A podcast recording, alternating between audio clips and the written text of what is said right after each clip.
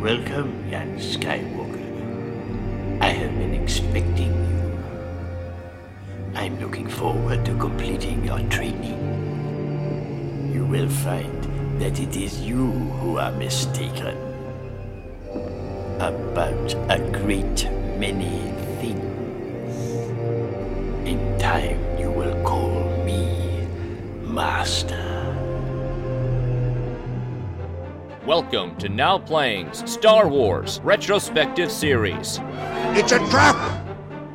hosted by Arnie, Indeed, you are powerful, as the Emperor has foreseen.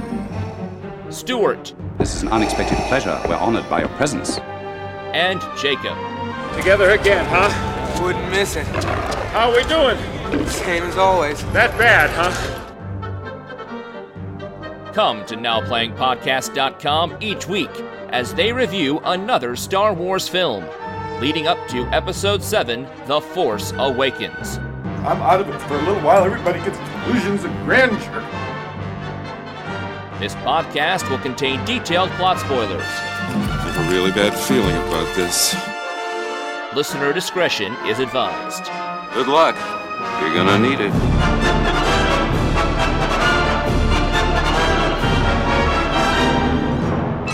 Today we're discussing Return of the Jedi, starring Mark Hamill, Harrison Ford, Carrie Fisher, Billy Dee Williams, Anthony Daniels, Peter Mayhew, Sebastian Shaw, Ian McDiarmid, Frank Oz, James Earl Jones, David Prowse, Alec Guinness, and Kenny Baker, directed by Richard Marquand.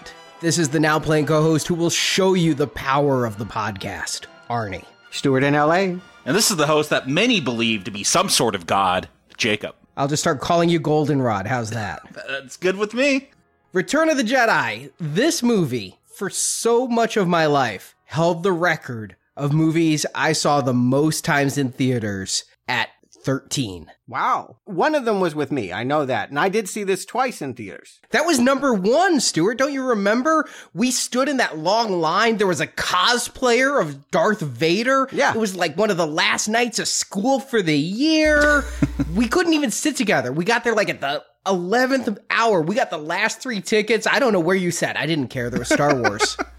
That's true. We did uh This is the first Star Wars film that I went opening weekend. I remember as a kid waiting hours in line out in the sun, at least a couple of hours. We, is me, my parents, and we had some of their friends with us who had a child who like peed his pants. We're waiting in line so long they had to run him home and change and bring him back. We're still waiting in line by the time they got back. But yeah, I remember standing in line, waiting, anticipating this film. So excited. not only that, I remember this was the movie that jacked up movie ticket prices. Movies were 225 in Springfield before then. Jedi came around, it was 375. My dad was mad. He was like, "What? I have to give you another dollar 50 cents?" I remember though strange things. First, I remember this being advertised on the billboard as being in Dolby Stereo. It was like pushing audio forward into two channels. Not THX yet. No. And the second thing that I remember is this is probably the first instance in my life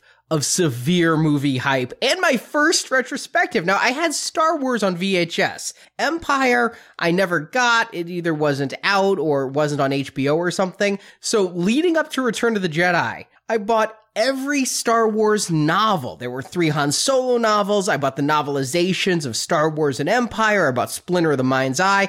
And I read Star Wars and then I read Empire and then I started reading Return of the Jedi. And it was also my sister's first time giving me the concept of a spoiler, saying I didn't want to know how it ended. So I stopped reading until after I saw that movie.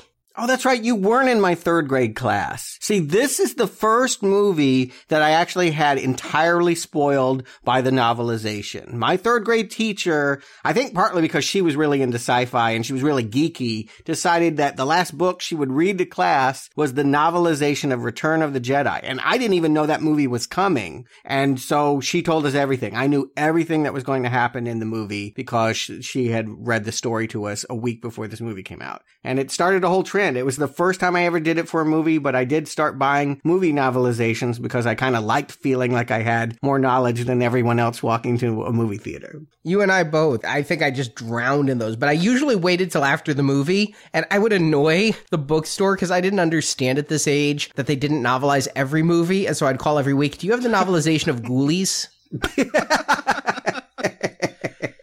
I do feel like, yeah, I was the right age. You know, the other ones when they came, 77, I was a newborn baby when that film came out. I was three when Empire Strikes Back came out. But this has the most vivid memories from my childhood because I, I was just of that age where I was getting the toys, getting the books. Mm-hmm. Watch this one. This is the one I probably watched the most as a child just because it was at an age where I could actually remember seeing it and everything. So this was a big deal when it came out. I, I was super excited. Yeah, this is probably what solidified me as a collector. This is my like first memories. I kind of remember that trip for Yoda, but I remember going to the stores every week and having to decide do I want an Ewok or do I want a Gamorrean guard? I was so mad when my brother got a Rancor for Christmas and I didn't. I never had a Rancor until I was in my 30s. I'm still waiting for my first Rancor. I did have the Jabba the Hutt set though, which I loved. I had the AT-AT though. That was my big thing. I remember when I was standing in line for Return of the Jedi, I went past a toy store and I was probably ignoring Stuart. I was scared of the Vader. I mean, I was eight years old and I didn't understand the concept of cosplay. I thought Darth Vader was in Springfield, Illinois, and that his Hasbro lightsaber would cut off my hand. But I was so enthralled with that AT-AT, I was practically licking the glass. But man, hyped to no end. And I saw this so many times. I just kept going back. I had seen E.T. like 12 and I wanted to see Jedi more. So I just, every week, my parents are like, what do you want to do? Return of the Jedi. What do you want to do? Return of the Jedi. Until I got 13 showings in. And I think that that still is my record holder. I can't think of a movie I've seen more in theaters. I've even seen it more since then with special edition, and I got to see the original theatrical cut in a theater last year up at a special event in Seattle. Yeah, I think uh, of the Star Wars movies we're covering, this is the one that I have seen the most. I saw it twice in theaters. I saw it a few times on TV, VHS. I saw it, uh, you know, in the late 90s when I did the original trilogy in their original form. And of course, I've seen what they've done to it here. So I was shocked. There are things that I remember about this movie that are not on this Blu-ray I just watched. It was the one that felt like the most digital tinkering has happened here, that Lucas has changed the most about the original product in his digital rewrite. Actually, the one that was changed most was the first one, A New Hope. You know, but I don't think I saw that one so much. So I, I, it didn't change my memories. It didn't bump up against my memories. And I feel like a New Hope is a lot of little things, changing the exhaust ports so they looked more real and changing explosions. I said I didn't see the special editions for A New Hope or for Empire Strikes Back in theaters. I did see this one. This is the one that I caught, and I'll just put it up front more infuriating than Greedo shooting first. We'll get to those parts, but this is a special edition I never want to watch again. This one gets changed more and more, as they all do, but this one becomes further and further away from the source with each release. Empire has stayed mostly the same. They added the insert of Vader. A New Hope, they just keep tweaking to try to make Greedo shooting first not look so crappy, but this one, yeah, each time there's something new, and we will talk about all of those changes as we go through this film. When do we get the David Lynch cut? Like, th- I think that's the most notorious story with Return of the Jedi is Lucas wanted David Lynch. Had he seen David Lynch movies? Like, what would this have been? Dune, I guess? Elephant Man. I mean, keep in mind, he had had one weirdo Eraserhead that was sort of a midnight movie success. And then he had had a real box office Oscar winning commercial release with Elephant Man. And I think wanting to do sci-fi. Uh, yeah, I'm glad he ended up doing Dune. I think that Dune is a better representation of David Lynch's vision than anything he would have gotten to here. Although I would love to see a David Lynch Ewok. Just the weird dance he'd do in the Red Room. Oh my God. Yeah. It would be a very different Ewok. It would be very frightening. Now you have me, yeah, picturing the Ewok doing the little man dance and mm-hmm. with the boom, boom, boom. That, and now I'm picturing Han Solo after he's out of carbonite just wants a damn good cup of coffee. I and- do think Jabba's palace would be amazing if David Lynch did it. Yeah, I it would be well if David Lynch were allowed to do what he would want to with it. But of course, that was the reason why he didn't sign on in the first place. Is that he was like, nah, I don't really want to work for this guy. I'm going to do my own thing. And well, we'll talk about Dune one day, I hope. Yeah, it didn't work out for him. I'll just say that. But this one, I kind of agree. Empire, he was pretty hands off. Kirsch was Lucas's old teacher, and I think because Kirsch used to be in the position of authority, he still held some and got some respect from Lucas during the making of that film. By this one, we talked a lot in our Indiana Jones retrospective about how Lucas was really hovering over Spielberg and Spielberg's boss on those films, which was such a strange dynamic to me. But very recently, they've released some behind the scenes footage as part of the making of Return of the Jedi book and the ebook that had actual videos that confirmed what I always suspected. This is almost a poltergeist situation with Marquand in the role of Tobe Hooper. Mm-hmm. Yeah, the rumor was always, oh, Marquand, you deal with the dramatic acting, and I'm going to take care of all the special effects. But you're saying Lucas was his handprints are all over this. There is footage of him on Endor telling Marquand how Ewoks would act, how Ewoks would move. He was not dealing with the actors. You're right. And what Lucas said is he likes being the producer because he can go back home for the boring parts, as he called it. Yep, the dramatic acting parts, the boring stuff. But in those scenes, he was just telling Marquand what to do, and then Marquand turned around and did it. So this is very much a George Lucas product. And what a different tone this one has than the first two, doesn't it? I mean, this has been the topic of conversation, I think, for our generation for the 32 years this film has been out is the first one was very retro, but Flash Gordon and kind of PG. Empire, the dark one, has the down ending, has people losing their hand. This one does get a little bit more lighthearted. Return of the Muppets. That was what my brother and all his friends said. I, it was a shocker. This was one of the first times I went to a movie with you, Arnie. Loved it. Thought it was one of the best movies of all time. Went back and saw it with my older brother. He's about five years older than me. He's in high school and all his friends did not like the movie. They thought it was too kiddie. They thought it was too silly. I couldn't understand it. I'm like, how could you not like the greatest movie of all time? I don't even know if it the two kitty thing is the biggest problem with this film. We'll talk about it, but yeah, there's the Ewoks, but you get this real sleazy, grimy gangster stuff to cuddly teddy bears. For me, it's that shift in tone that's so jarring. I think that that shift isn't quite so big, and I definitely think it's become smaller as the new cuts come. yeah, I, I, however I might have felt about that being the case, I think this one has the reputation for being the worst of the three. That was kind of what I was curious about coming back to it is, does it have a bad rep? Is it different than the first one? You know, I, it's got a lot of the same plot point elements of the first one. So that's kind of my comparative here. I don't expect it to be good as Empire, but I'm hoping it's as good as the 77 New Hope. Well, Stuart, you've been doing these recollections, and you haven't seen this movie since the 90s and really not much since the 80s. What did you remember this film to be? Did you remember all the Muppets? I feel like I did pretty good on this one. I feel like again, this is the one I saw the most, so I there were things that I definitely remembered, but yeah. Okay, here's the stream of consciousness paragraph that I jotted out right before I hit play. Rescuing Han from Jabba the Hutt's palace. Jabba is fat, eats Muppets from a fishbowl, has green dancers with two drooping cones on her head, slave Leia chained to his bed. Luke shows up in disguise, speaking in a funny accent. He's thrown in a pit to fight Rancor, then made to walk a plank into a gaping mouth in the sand. There's a new Death Star under construction. I don't even think that they fly in to shoot it. They just go to Endor or something. I have no idea how Han gets warmed up or how they get to Endor. I just know Ewoks crown C3PO king, and there's one called Wicket, and the light speeders are really bad looking, and there's many AT-ATs as well. And the actor playing the Emperor must have had his skin tone peeking out through the cowl, because I can remember from TV viewings that there's this digital black blob that's on his face. Not digital. I think there was somebody with a Sharpie on the film.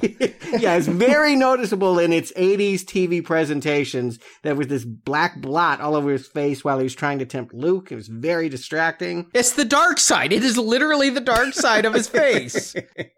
yeah, it was pretty dark. I was mad. And I remember thinking, I didn't put this in here, but I remember thinking the special effects really took a hit in this one, that it was the weakest one in terms of special effects. But taking off the mask to see withered old Father Vader, that was such a huge disappointment of childhood. Jub Jub. Jub jub jub jub jub jub jub jub Nyub nyub. Not jub jub. Hey, it's my memory. It doesn't matter. It's not there anymore. Ah, oh, so angry about I this. I know. Ghost of Vader, Obi Wan, and Yoda. Oh, that's right. Yoda dies at the beginning very suddenly. They're playing drums on stormtrooper heads. Is there a wedding? That's how I ended it. Is there a wedding? I thought Han and Leia might have gotten a wedding when they're dancing around. I couldn't remember. Would Chief Chirpa officiate that one? I maybe. Not too bad. I mean, things I got wrong for sure. We'll talk about it, but I could remember the movie. Yeah, I think because we've talked about it a lot, I don't have any question how you remembered the Rancor. Yes, I agree. I agree. I remember the name Rancor mostly because you would always talk about how much you were angered at the special effects of the ring. but that isn't my complaint when we talk about this movie. So why don't we get into it, Arnie? Just let's get the plot in. Let's get going on Return of the Jedi. When we last saw our heroes, they were in dire straits. Han Solo had been frozen in carbonite and delivered to Jabba the Hutt, where the smuggler hangs on the wall as decoration. Luke Skywalker had lost his hand and his spirit when he found out the Dark Jedi Darth Vader was his father, and now matters are worse. As the Empire has begun construction on a newer, bigger, more powerful Death Star that will surely wipe out the rebellion. But Luke, Leia, Chewbacca, and Lando Calrissian launch a complicated plot to rescue Han from Jabba's palace, involving C-3PO and R2-D2 working for the lizard-like crime boss, and eventually R2 sneaking Luke a lightsaber, which the Jedi uses to cut down all of Jabba's men. Meanwhile, Leia, who had become Jabba's prisoner, uses her own chains to choke the life out of the gangster. With Han revived, the rebels rendezvous to plan an attack on the new Death Star, but Luke straggles behind to go complete his Jedi training with Yoda. He arrives to find Yoda is sick and very close to death, but in his dying breaths, he tells Luke he is not the last of the Jedi. There is another Skywalker. Which I never understood until I was an adult. I had no clue what that Muppet was mumbling. It's Michael Caine effect. Christopher Nolan, yeah, I mixed the audio on that part. The ghost of Obi-Wan Kenobi reveals the other Skywalker to be Leia, Luke's twin sister, separated from Luke to be hidden from Darth Vader shortly after her birth. With this new knowledge and Yoda's final command to confront Darth Vader, Luke rejoins Han, Leia, Chewbacca, C-3PO, and R2-D2 as they lead a troop of rebels for a ground assault on the Death Star's shield generator located on the forest moon of Endor. When Han gets the shield down, the plan is the rebel starships will fly into the Death Star and destroy it. But this attack was all a trap set by the Emperor himself. Realizing this, Luke surrenders himself on Endor to the Imperials, and the Emperor reveals to the young Jedi that an entire legion of troops await Han and his commandos. With the shield still up, Luke is helpless but to watch from the Death Star as the rebel ships get slaughtered. Goaded on by the Emperor, Luke gives into the dark side and attacks both the Emperor and Vader, but he eventually finds his balance and refuses to fight. The Emperor, realizing Luke will never turn to the dark side, begins to kill the young Jedi with force lightning shot from his fingers. But Vader finds some remnant of good fatherly instinct inside of him, and he saves Luke by throwing the Emperor down a large shaft. Meanwhile, Han, aided by Endor's native teddy bear like aliens called Ewoks, defeat the Imperials on Endor and lower the shield, allowing the fleet led by Lando to destroy the second Death Star. And with the Emperor dead and the Imperials defeated, the rebels celebrate on Endor victorious at last as credits roll. Again, high level. That said, this one returns in my mind to the pacing of A New Hope in many ways, where we're going to spend about the first half hour on Tatooine, and it's going to be a pretty basic assault. There's not all the complex nuance. The love triangle is really reduced. There's not so much interpersonal relations because this movie has one big objective end the trilogy, defeat the Empire, tie up the loose strings.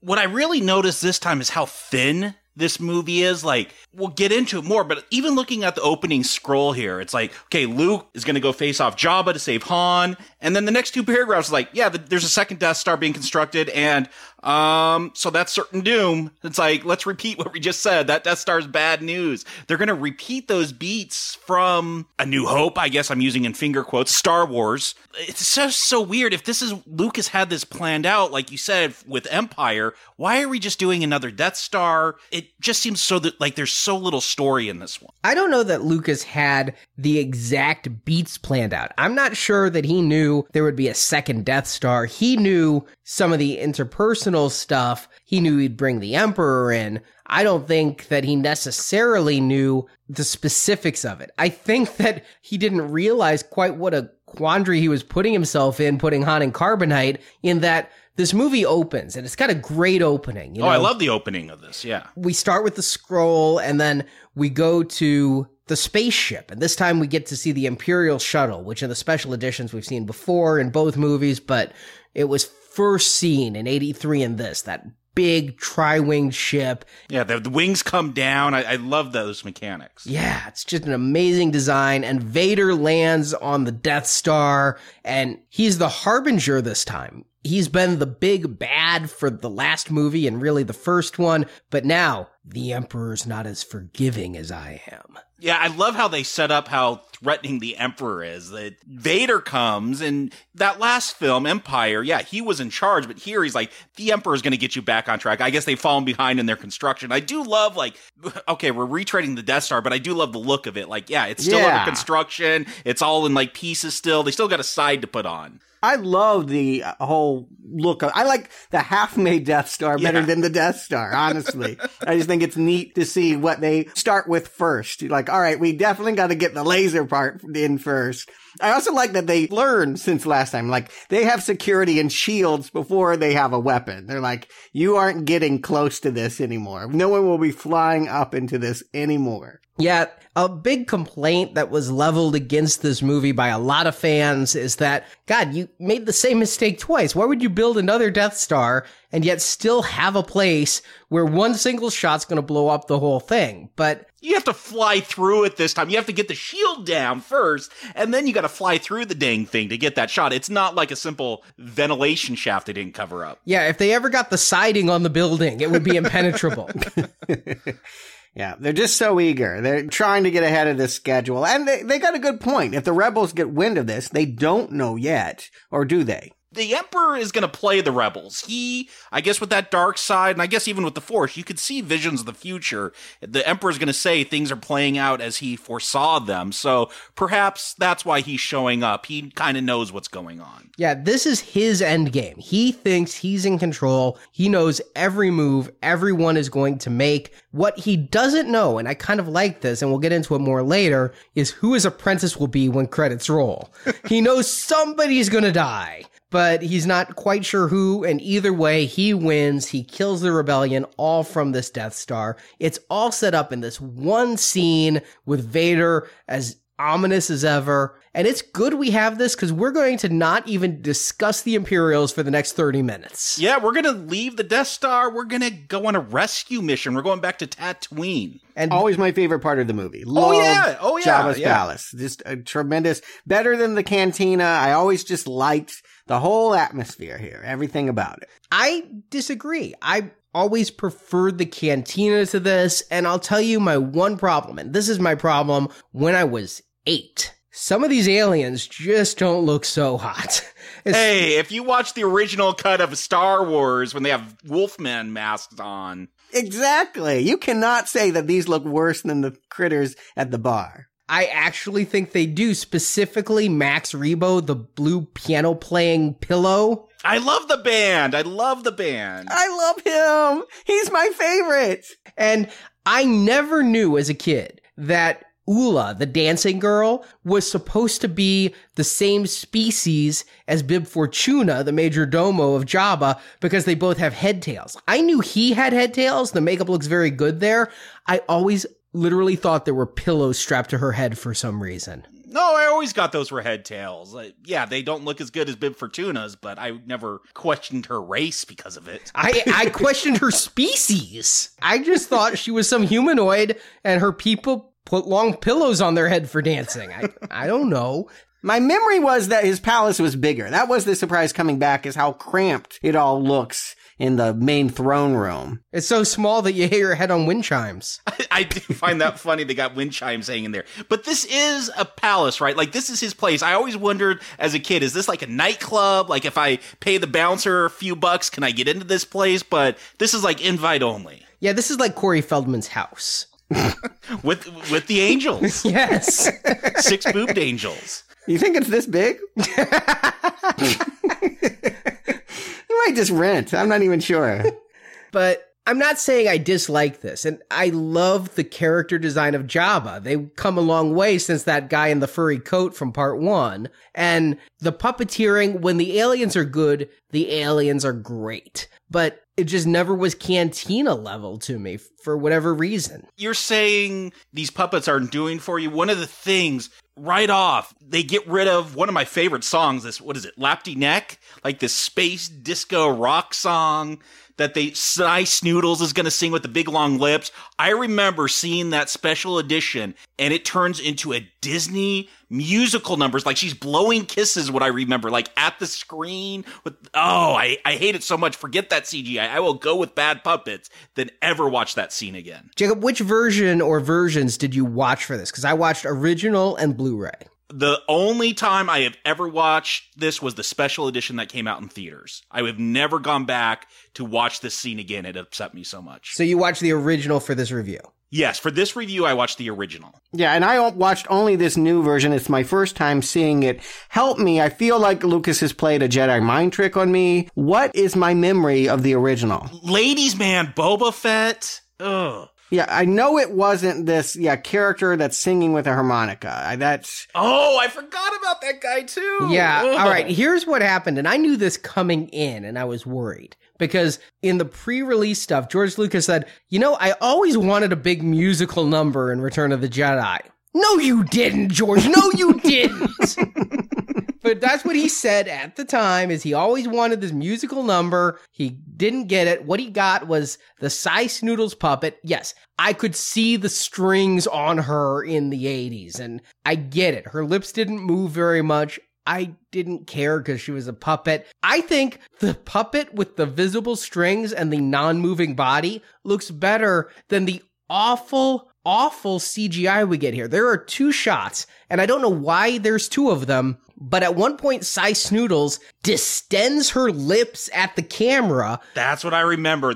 I remember just being furious at that point. And another one, now she's singing a duet with a new furry character who actually is a Yuzzum from Endor, though we'll never see them on Endor. Oh, see, I've expelled this from my memory. That's a harmonica guy. No, no, there's a lizard harmonica guy or a frog guy, and then there's the furry guy that sings. Oh, it's all coming back to me, and I hate it even more. And he also goes right up to the camera and opens his mouth wide and shows you exactly how bad his CGI tonsils and the roof of his CGI mouth look. And I think it was this bad in 97. They have not improved it on the Blu-ray. It looks terrible. The song is fine. I like Lapti Nek more. No! Jedi Rocks. Jedi Rocks is the name of it. No, no, no. Stop. You guys stop. It is not the CGI that makes this bad. It is the music. It is that whatever that song was, that it felt integrated to the Star Wars world in Return of the Jedi. I do not remember a note of it, but I never remember bumping up against this. This is like the California Raisins or something. Like,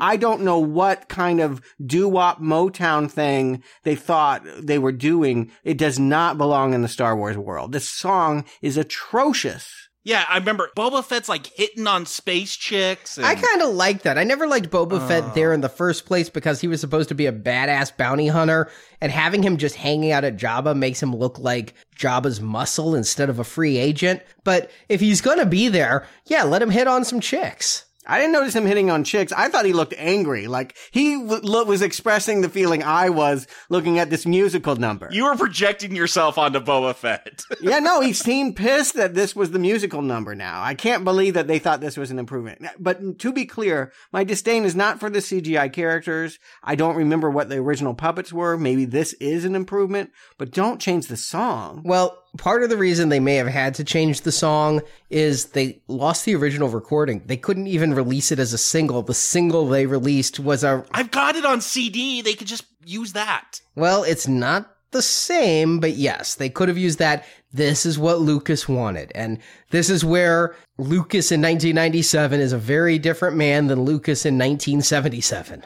And, and, I will say this is more upsetting than Greedo shooting first for me. Like, mm. this, no, no. oh yeah, oh yeah. This, this is no. This is the worst thing that they'll digitally do. No, this is like all of the worst fears of Disney taking over Star Wars coming true right here. There's worse things in this movie, and this you may not like the song, but it doesn't change character arcs the way Greedo shooting first changes Han. It changes the tone. It changes the tone. I kept the- just thinking California raisins. Like this is just not the Star Wars universe. But Jabba's still cool. They didn't really digitally, you know, they digitally did him in the Star Wars New Hope redo, but here I feel like it's mostly the puppet, right? They're not no, I don't think they replaced him at all for the special edition. No, this is all original puppetry and it looks great. They had some good puppeteers there. He felt tactile and sitting on that big dais. I always thought he was so much bigger. When he when they inserted him into Star Wars, I'm like, that's way too short. But when you see 3PO standing up on the platform with him, you,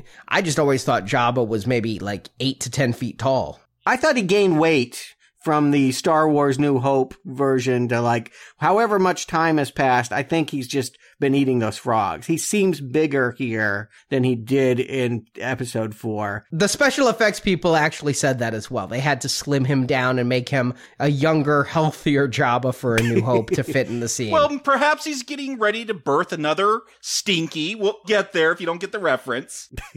the Hutts are no longer hermaphroditic, Jacob. That's now no longer canon. So we don't have to do Clone Wars. Great. No, the Clone Wars is canon, but we don't know that Jabba was the sole parent of Rotta. We'll, we'll get there. But yes, at this point in the expanded universe, Hutts were neither male nor female. They actually were, I guess, transgendered. They just switched back and forth. They became female at birth time and male otherwise, but asexual reproduction. I think Jabba is maybe my favorite Star Wars character. I, I don't know why, but I've just always really gravitated to him. He then and now. I mean, I think he reminds me of the caterpillar from Alice in Wonderland. The way he sits there with the hookah. He seems to have all the answers, but he talks in a language you can't understand. And, you know, he gives C3PO something to do. He gives him a job sort of as his translator, ambassador, or whatever. It, the best thing C3PO is ever going to do is work for him. I could watch a whole sitcom based around these two. And I like the people around Jabba. Jabba is good. He's the nucleus of this. But the Gamorrean guards I've always found very fun. The dumb green pig guards. Love the toy. One of my favorite toys as a kid. They were really brought in the Lord of the Rings influence. That was one of the few times I was thinking about Lord of the Rings. I'm like, these things look like orcs. Yeah, I didn't know what an orc was when I saw this. I just loved the design and the way they drooled and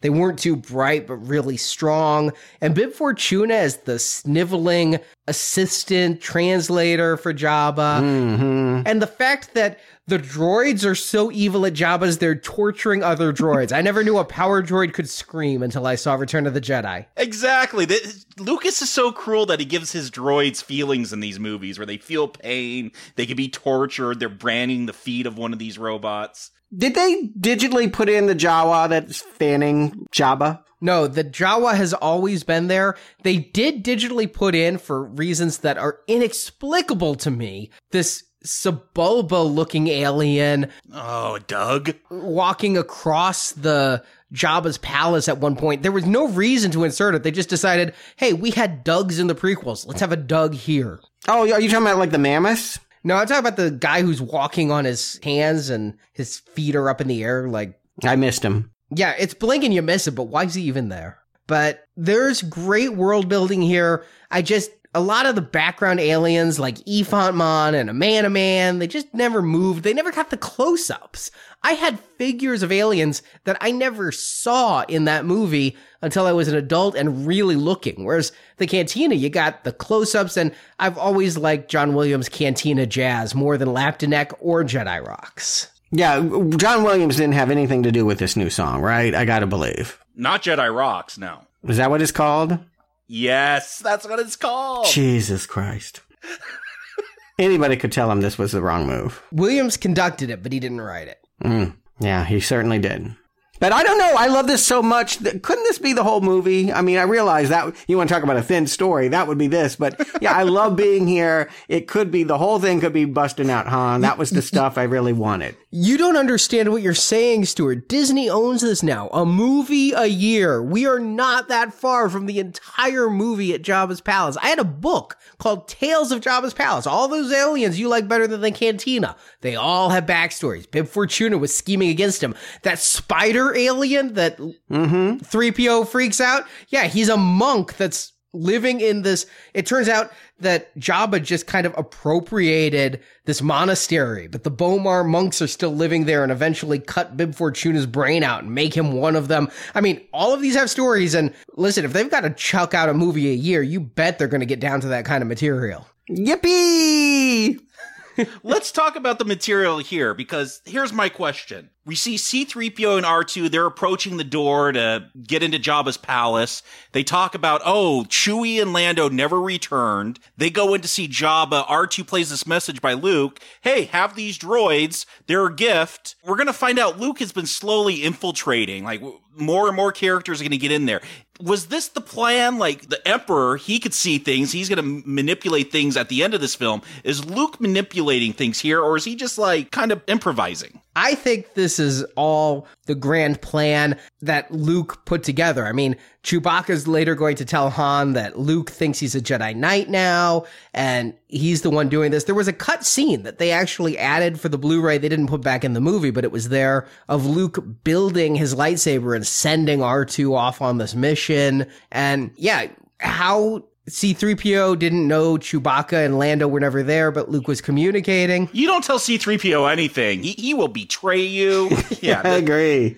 Yeah, you got to watch that one. But yeah, this was just a deep infiltration where he got Lando a job there where Lando's going to pull down his mask and show the camera, hey, I'm Lando for no reason. It's helpful to the audience. Yeah, C3PO and R2 are the first ones we meet, but Lando's already been there. I don't get a sense that they're really expected to do anything other than become the servants to, they get planted there. Much to C3PO's chagrin, R2 is announcing that they are presents for a deal that Luke probably doesn't think it's going to be that easy, but he certainly is willing to do this, right? He certainly is willing to barter to get Han back. No, I don't think so. He knows how Jabba will react. And of course, you're right, Jacob. You don't tell 3PO anything, but R2 knows the plan because he's got the lightsaber inside of him. The whole reason to send the droids is merely to smuggle a lightsaber into Jabba's palace and get a droid that nobody's going to look twice at in there so that when Luke gets there and gets in his situation that he knows he'll be in somehow, he can motion to R2 and have his lightsaber back. Is Jabba its own language? Like, do people speak Jabba? Yeah, he speaks Huttese,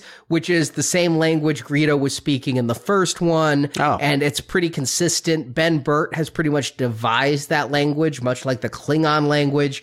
It's the most oft spoke foreign language in Star Wars. Hmm. So my question is, Leia's going to show up with Chewie. Now she's in disguise and talk about Ben Burtt. I love the sound design for Leia in her bounty hunter disguise. Just that weird robotic. Yo too. Yo too. Yeah.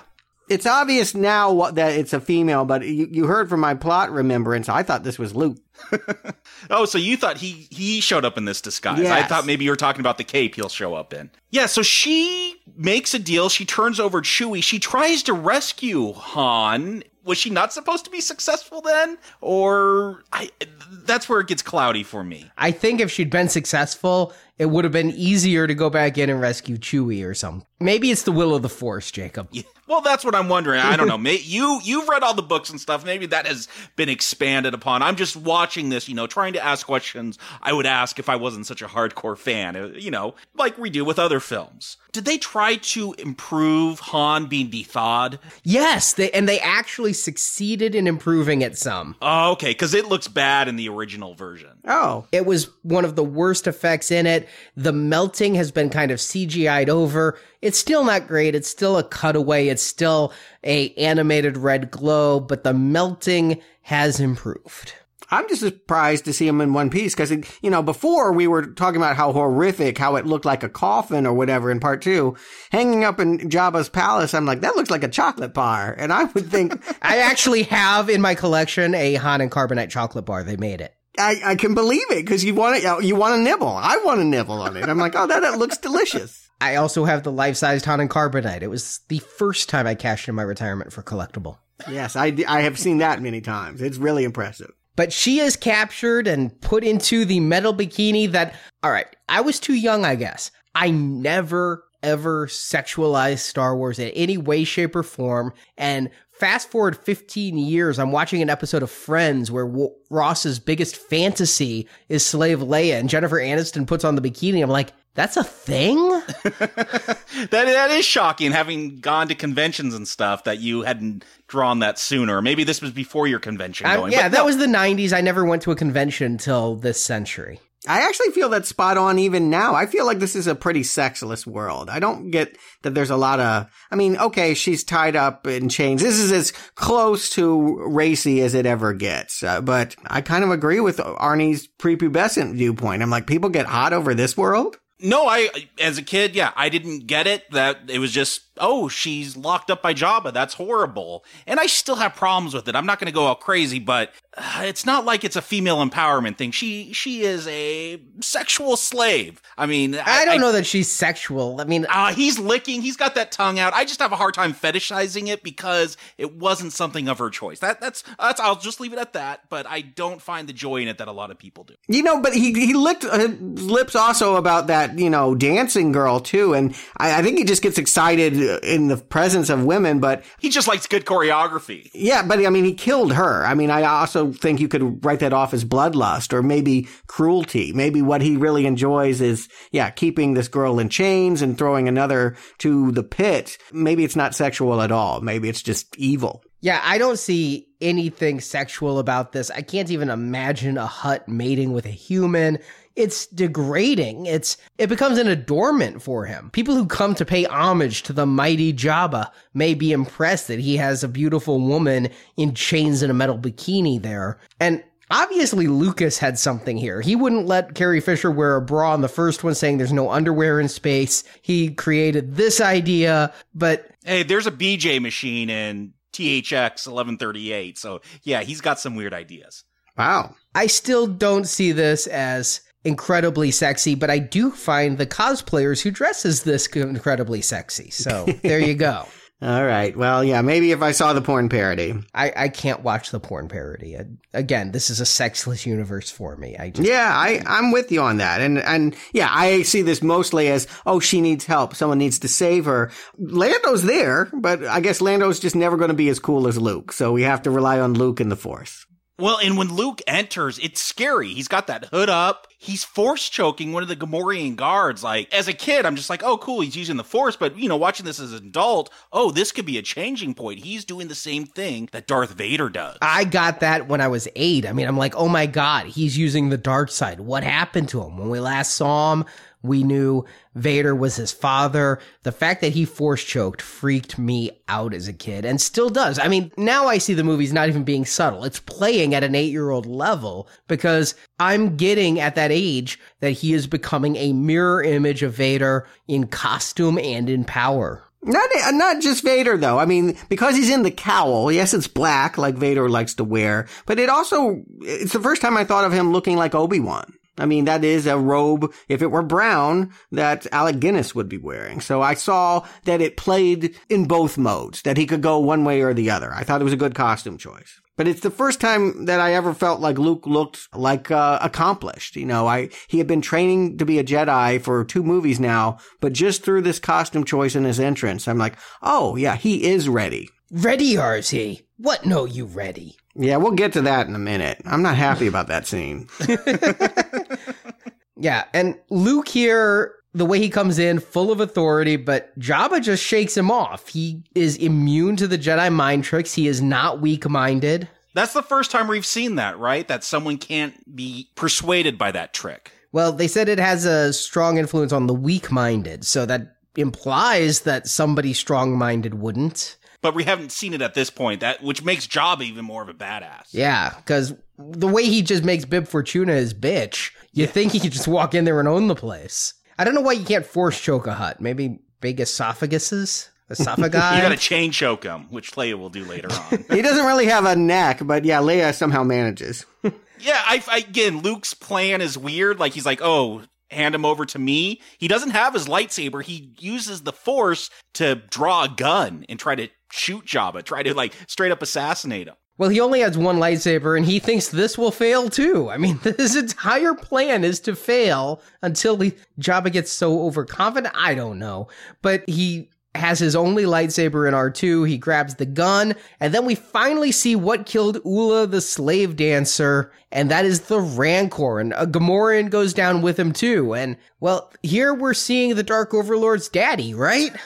yeah, perhaps better left to our imagination than actually seeing. I not that every shot of this is bad, but there are some horrendous shots. Whenever it's like a rear projection thing, when Luke's trying to put that bone in its mouth, it is bad.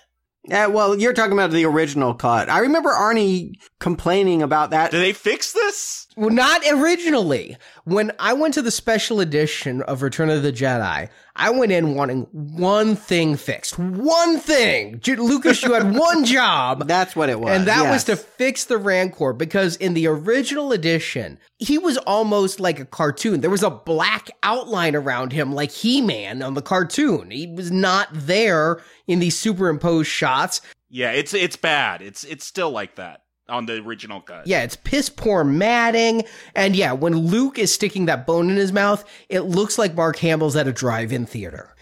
but I went to the special edition going, come on, fix it. And when they didn't, I called Stuart up and probably went on a 45 yes. minute rant, which yes. really redefined the meaning of the word rancor. Yeah, no, it's true. That's why I knew the name was that you were just upset about something called Rancor. And I just, I couldn't console you. I was just like, I didn't even know what to say, really. I was just like, all right, where was it? You're like, oh, something in the pit. I'm like, yeah, I vaguely remember that. But uh, all right, if you're going to allow it to destroy your life, there's nothing I can do.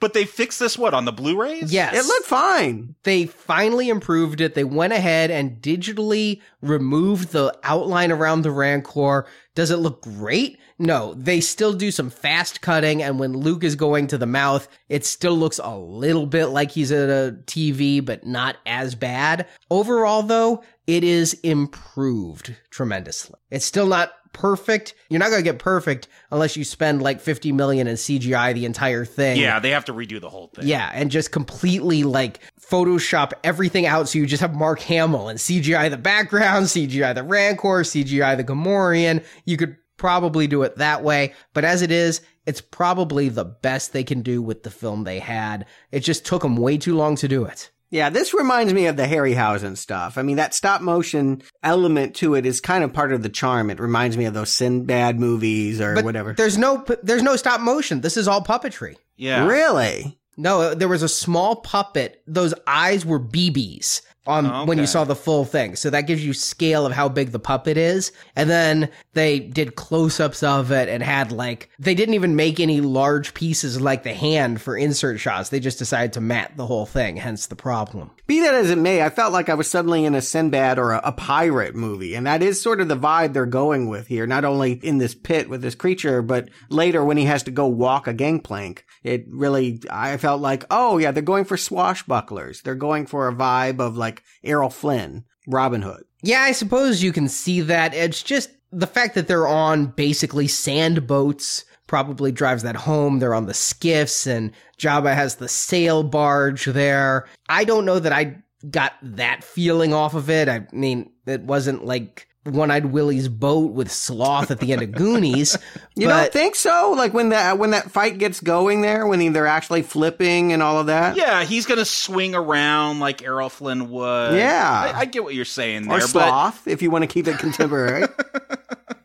but I like this scene quite a bit. There's a lot of the setup with John Williams' score going boom, boom, and everybody's nodding at each other. Reminded, Yes. reminded me of the joke from Johnny Dangerously. No more nodding. And finally, the lightsaber sprung a green blade. That freaked me out as a kid too. that did freak me out because I'm like, no, it's blue or red. What does the green mean? what does it mean? Now it's just another good guy color, but then it's like, wait, does this mean he's changing allegiances? Like I associated blue with Jedi Oh, and red okay. with the bad Jedi. Yeah, I was Oh. right there with you. When I saw green, I thought it could go either way. And in fact, for decades, people s- hypothesized that lightsabers weren't made a certain color, but the person holding it made it a certain color. And this was driven home around the time of episode three. Hasbro sold this color changing lightsabers, Anakin Skywalker's lightsaber, and you push the button one way, it's blue. You push it another way, it would turn into red. And finally, Lucas had to come out and say, no, lightsabers are not mood rings. But as a kid, I took this as meaning he's somewhere in the middle, not red, not blue. What really tells me that Lucas is a questionable choice, I know he created this universe. I just don't know if I want him in charge of it. Is during this fight, which is a lot of fun. I'm enjoying this. I don't like the special edition Sarlacc where they added a beak to it. Nothing wrong with some tentacles and just teeth. I, the beak, it just looks weird whenever it tries to eat someone. Well, interestingly enough, that definitely looks like vagina dentata, right? Yes. and 1983 was also the year that George Lucas finalized his divorce from Marsha Lucas, his wife and editor, Oscar award winning editor of A New Hope. And so when he goes back, instead of just making it a vagina dentata, it's now a vagina dentata with something of a certain shape coming through it. It's like, George, you can't win here. Yeah, I, I was thinking about Audrey too, which plays off some of that imagery as well from Little Shop of Horrors. Ah, that's right.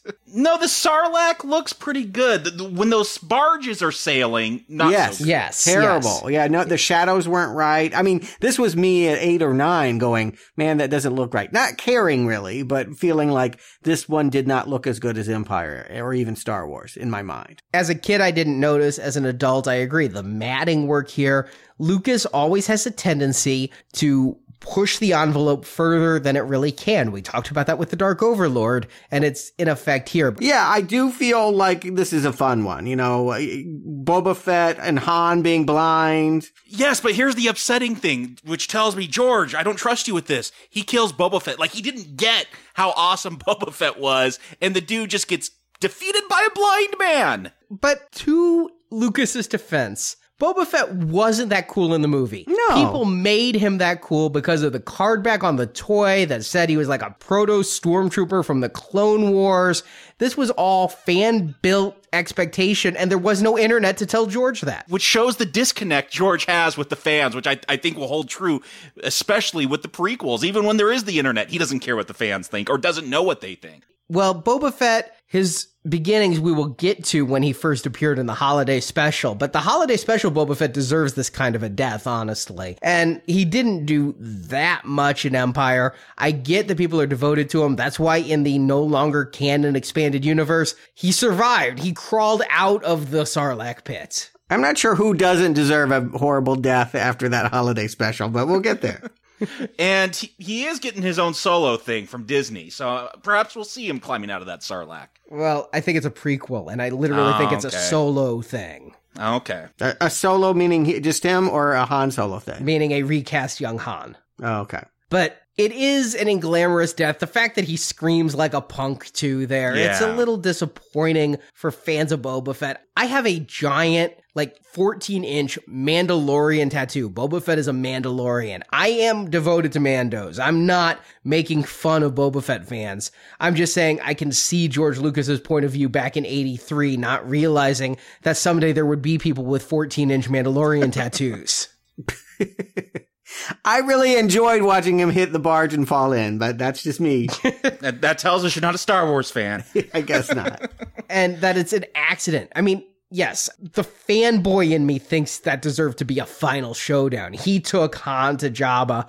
Han should fight him and defeat him, not just go, Boba Fett, where? I do love the way he says it. like Three Stooges level, knock him out. They changed some dialogue here too that I don't like because Han is blind. He says a very funny line that he's can, instead of a dark blur, see a light blur, and Yeah. Han is fun here. I, I had forgotten, you know, I thought of him so much as being incapacitated. I didn't remember how funny he is. He br- brings the warmth. You're gonna die here, you know. Yeah, Yeah. I love that line. But they changed one of his funniest lines when Lando is falling off the skiff and he's being sucked down by the tentacle from the Sarlacc. The Sarlacc did have tentacles originally, just not as many. Yes, yes, it did. But when Han is reaching down for Lando, in the original, Lando's like, I thought you were blind! And Han goes, Trust me. I like Han saying, Trust me. In the special edition, Don't worry, I can see a lot better.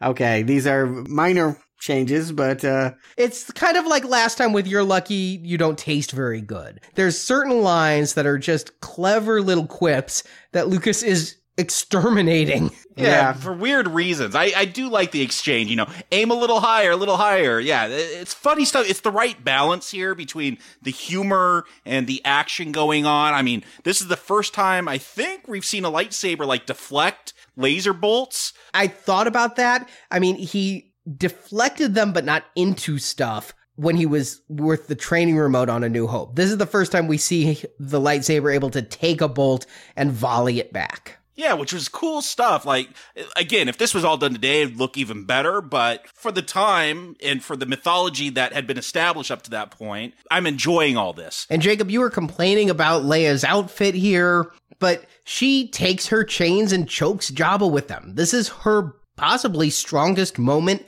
in the saga. I mean, she shot one stormtrooper earlier on, but she's not the fighter, she's the thinker.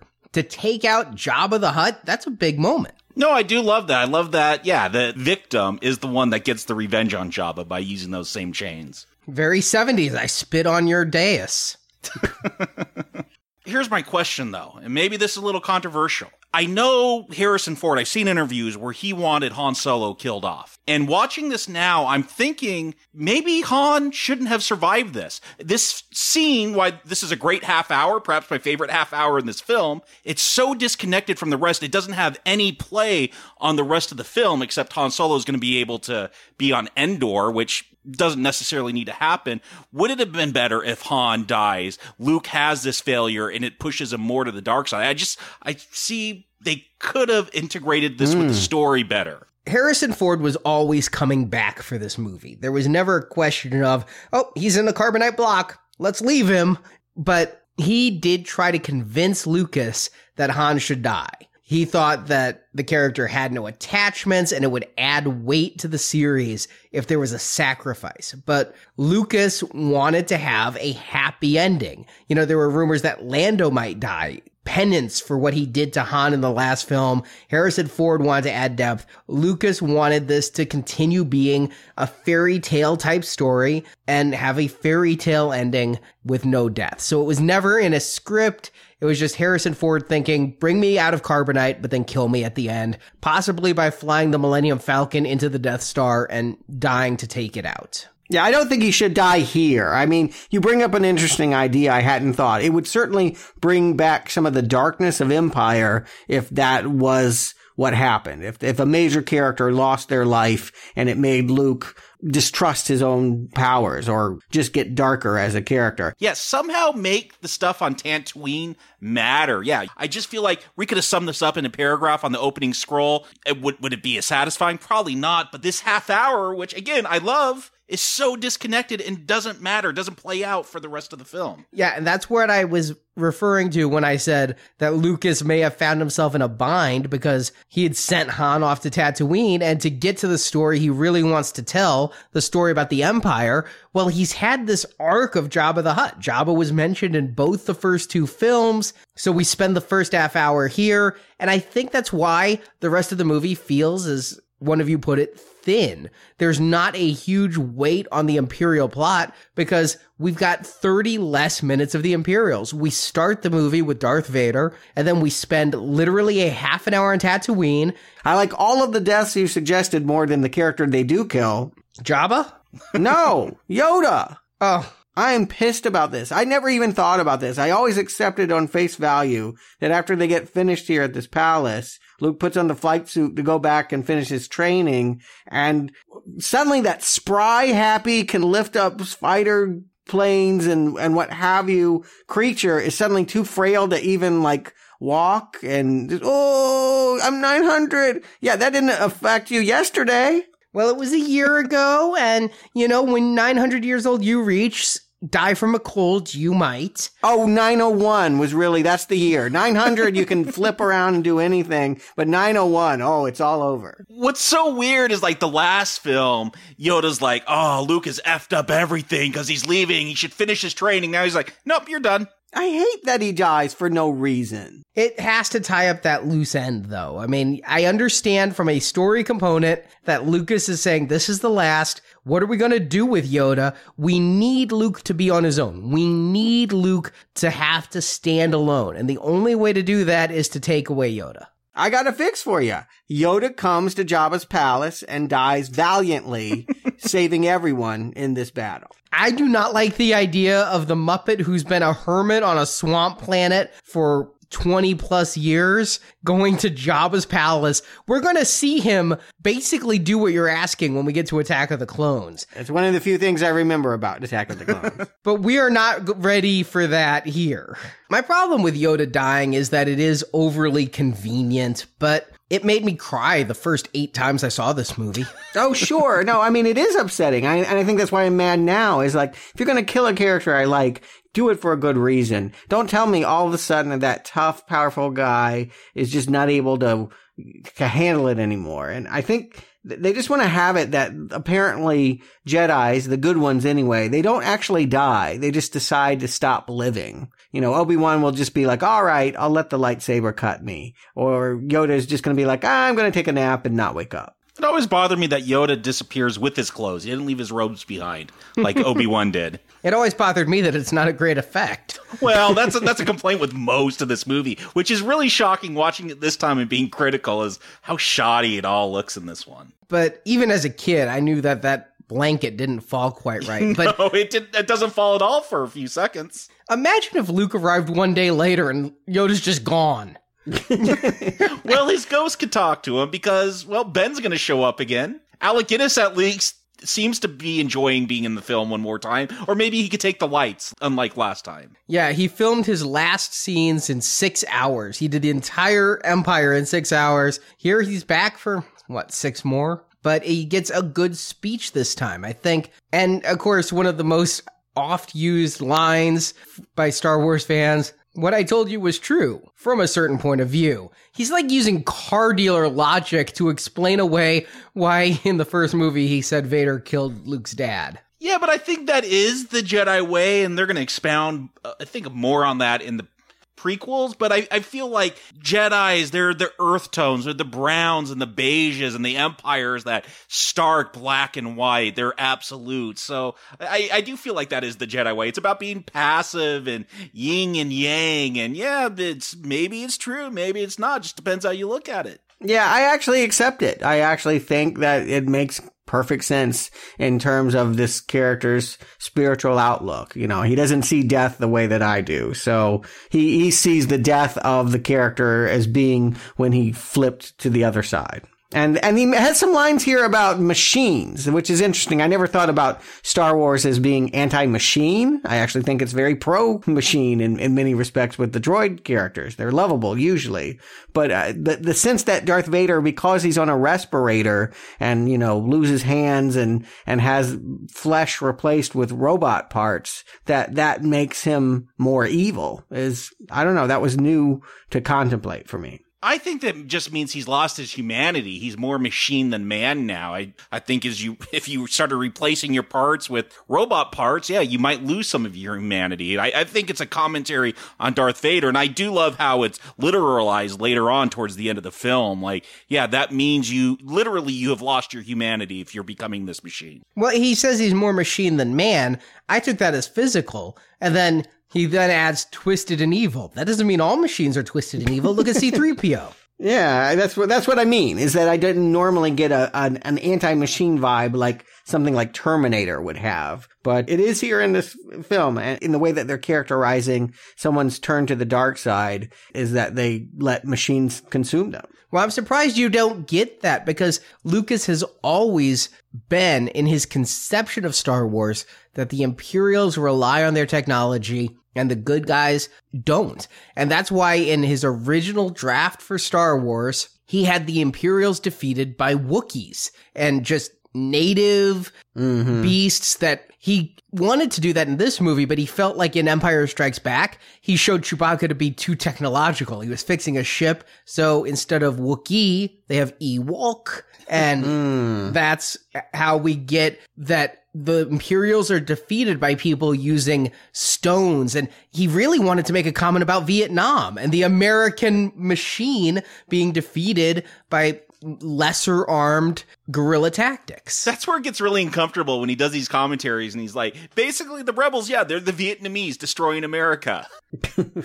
Well, I mean, you don't have to be so literal about it, but I can't imagine that was, you know, it was a part of the discussion when people wanted to discuss the Vietnam War, which wasn't a whole lot. But yeah, was that we not only did we get our ass kicked, which was bad enough, but we got it kicked by people that did not have nearly the the manpower or the or the the funding behind them. They just they had the will and and we didn't. So yeah, I I can see that now. I again, I never saw the war in Star Wars before until I'm watching it now as an adult. But that's interesting. And then Obi-Wan's like, oh yeah, the other he spoke of, your twin sister, it's Leia.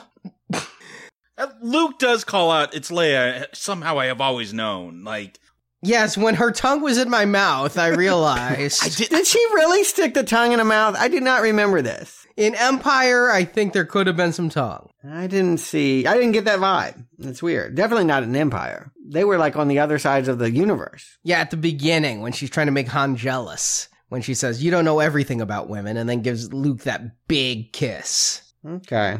Maybe there wasn't tongue, but man, that kiss was very close. Tongues may not have been in each other's mouth, but they touched. Uh, the only tongue I saw was Jabba. which is so weird because this isn't going to actually matter. I mean, it, it plays, I guess, a little emotional beat for Luke when he's facing Vader, but not really. Like, don't we want to see Leia have to take up arms against Vader and fight, Yes. join Luke and fight the Emperor and Vader? That's where it should be going. Well, they had that in one of their Infinities What If type yeah, no, I, comics. yeah, I, I've read that one. I enjoyed it. But I think that we might be seeing something similar to that in December, Jacob. I don't know. Spoilers are kept slim, but Leia is in it, and Yes. here he was passing on what he learned. So I have a feeling that Carrie Fisher may have a lightsaber. I definitely think she's more inclined to be using the Force than getting into another bikini. Yeah, and after her electroshock therapy, I wouldn't trust her with a lightsaber. I barely trust her with an e-cig. What's the difference?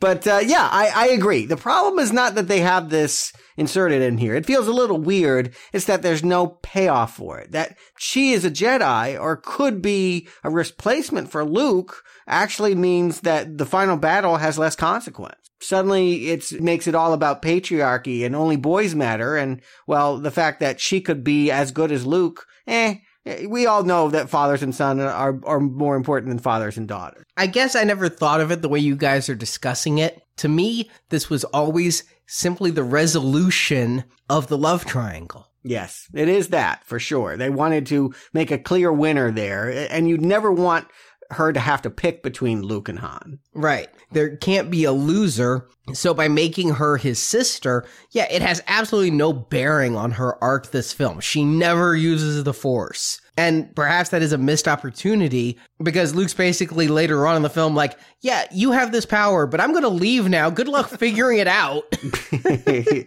yeah, with no Yoda or anyone to for her, to show her that it, she might as well, you know, have syphilis. It just it does her no good. maybe maybe Ahsoka will show up and train her. And Luke is even told to pass on what you have learned, but hopefully he lives with through this confrontation so he could do that. I have a very strong feeling that that uh, we are going to see some of this in episode seven. But it, you know, again, introduced here, they didn't know about episode seven here. I think it would have been nice to use it for something other than the love story, because well, what you're ultimately saying is Leia's only important as to what man she ends up with. Well, they kind of knew about episode seven here. We'll talk about it later on in the show. But Lucas had sequel plans. Oh, okay.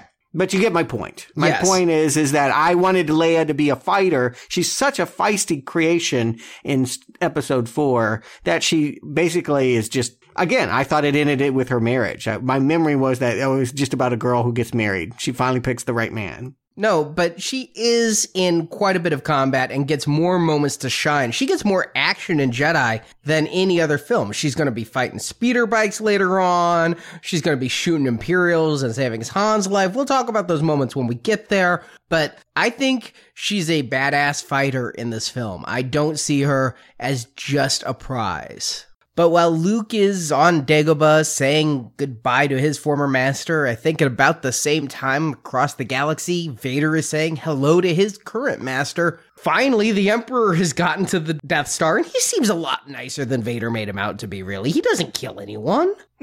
He's got those crazy eyes though, which uh, they're gonna force into continuity when we get to the prequels. Like, if you're a bad Jedi, you have to have these like red and yellow contacts in. But there's something about the Emperor, played by Ian McDiarmid, especially when he's like taunting Luke. Like, it, there's something grandfatherly about him. It really puts you off. He's not this evil guy. He's kind of just laughing and goading you into doing things. Yeah, it's not what you'd think. Like, he's kind of dressed the same as the evil witch from Snow White, but acts very differently. I always got Linda Blair off of him. He really looks like Reagan possessed from The Exorcist. And remember, I said they wanted to do that to Leia in the first film. Lucas had exorcist influences. He wanted Leia to look like that, so maybe that's what they're going for. I never realized as a kid that this was makeup. I thought this was just a really old dude. Well, so, you had a lot of strange ideas as a child. really? You really thought that there was a man walking around that was like that pale and scary? Yes. Okay. but I love his laugh, the Emperor's laugh that they echo here, and just the confidence and the royal guards. Oh my God, how cool were they? The Imperials. They do nothing, but like most things that become fan favorites in the Star Wars universe, yeah, they don't do a thing, but everyone loves them. But that red outfit, it's so badass. Yes. Yeah, I, what you're talking about is costume and, and visual design. It's just very satisfying to see red introduced into the palette. It's just not been here. So all of a sudden to have this bright red amid all of this white and black is, yeah, it's just a grabber. Your eyes just can't help but just, you know, make love to them. They, they, they look awesome. But you're right. We don't have a character that's one of them that does anything. They don't need to. It's just about the visual. Yeah, and he's got those weird advisors in like the Catholic priest robes following him around. I mean, he has an air of menace. And again, like Stuart said last time, Vader bows to him. So you know you've got the big bad here. And he's in play now. He's finally physical. In Star Wars, he was mentioned. In Empire, he was a hologram. Now he's here. We've brought him into play. We're really getting the pieces in place for the final showdown, and I can feel it. And John Williams' score for The Emperor, I swear that this is John Williams' best score of the entire saga. There may not be a single piece as iconic as the Imperial March or the opening Star Wars theme, but throughout, the orchestration, the depth of tone, the darkness in it, and the melodies and harmonies, this one is the one I listen to the most. The score's good. I, I don't get much out of the Emperor. I don't know that I ever had. To me, he's about as good as Sauron. He's he's kind of just like a big creepy eye. You know what I mean? You just notice the eyes. You know he's the embodiment of evil. You know that he's pulling the strings on Vader. Yet I still respect Vader more. I still feel like ultimately he's scarier to me, at least in my childhood imaginings, which is why I could never go with the idea that he was a, a tortured, sad little man inside that suit. Yeah, I feel like characters I liked in Empire have kind of been diminished in this wrap up here. And, and Leia's one. Lando is definitely one. I didn't even remember what he did in this movie. And while it's cool he gets the Millennium Falcon back, I feel like he's doing the job that nobody else wanted to do. It's like, oh, I do not want to fly another ship through a Death Star. We can give it to that second class citizen. Well, he had that Battle of Tanaab maneuver, but it always bothered me as a kid. I'm like, but Han gets the Falcon back after, right? Lando's not keeping the Falcon again, right? Because the Falcon's Han's ship. That's been resolved, Arnie. In December, you'll. I think it's safe to say Han will get it back. But I don't think Leia's another passenger. I mean, Luke goes along for that mission too. They're the command team. It feels like they're the command team to fly the ship.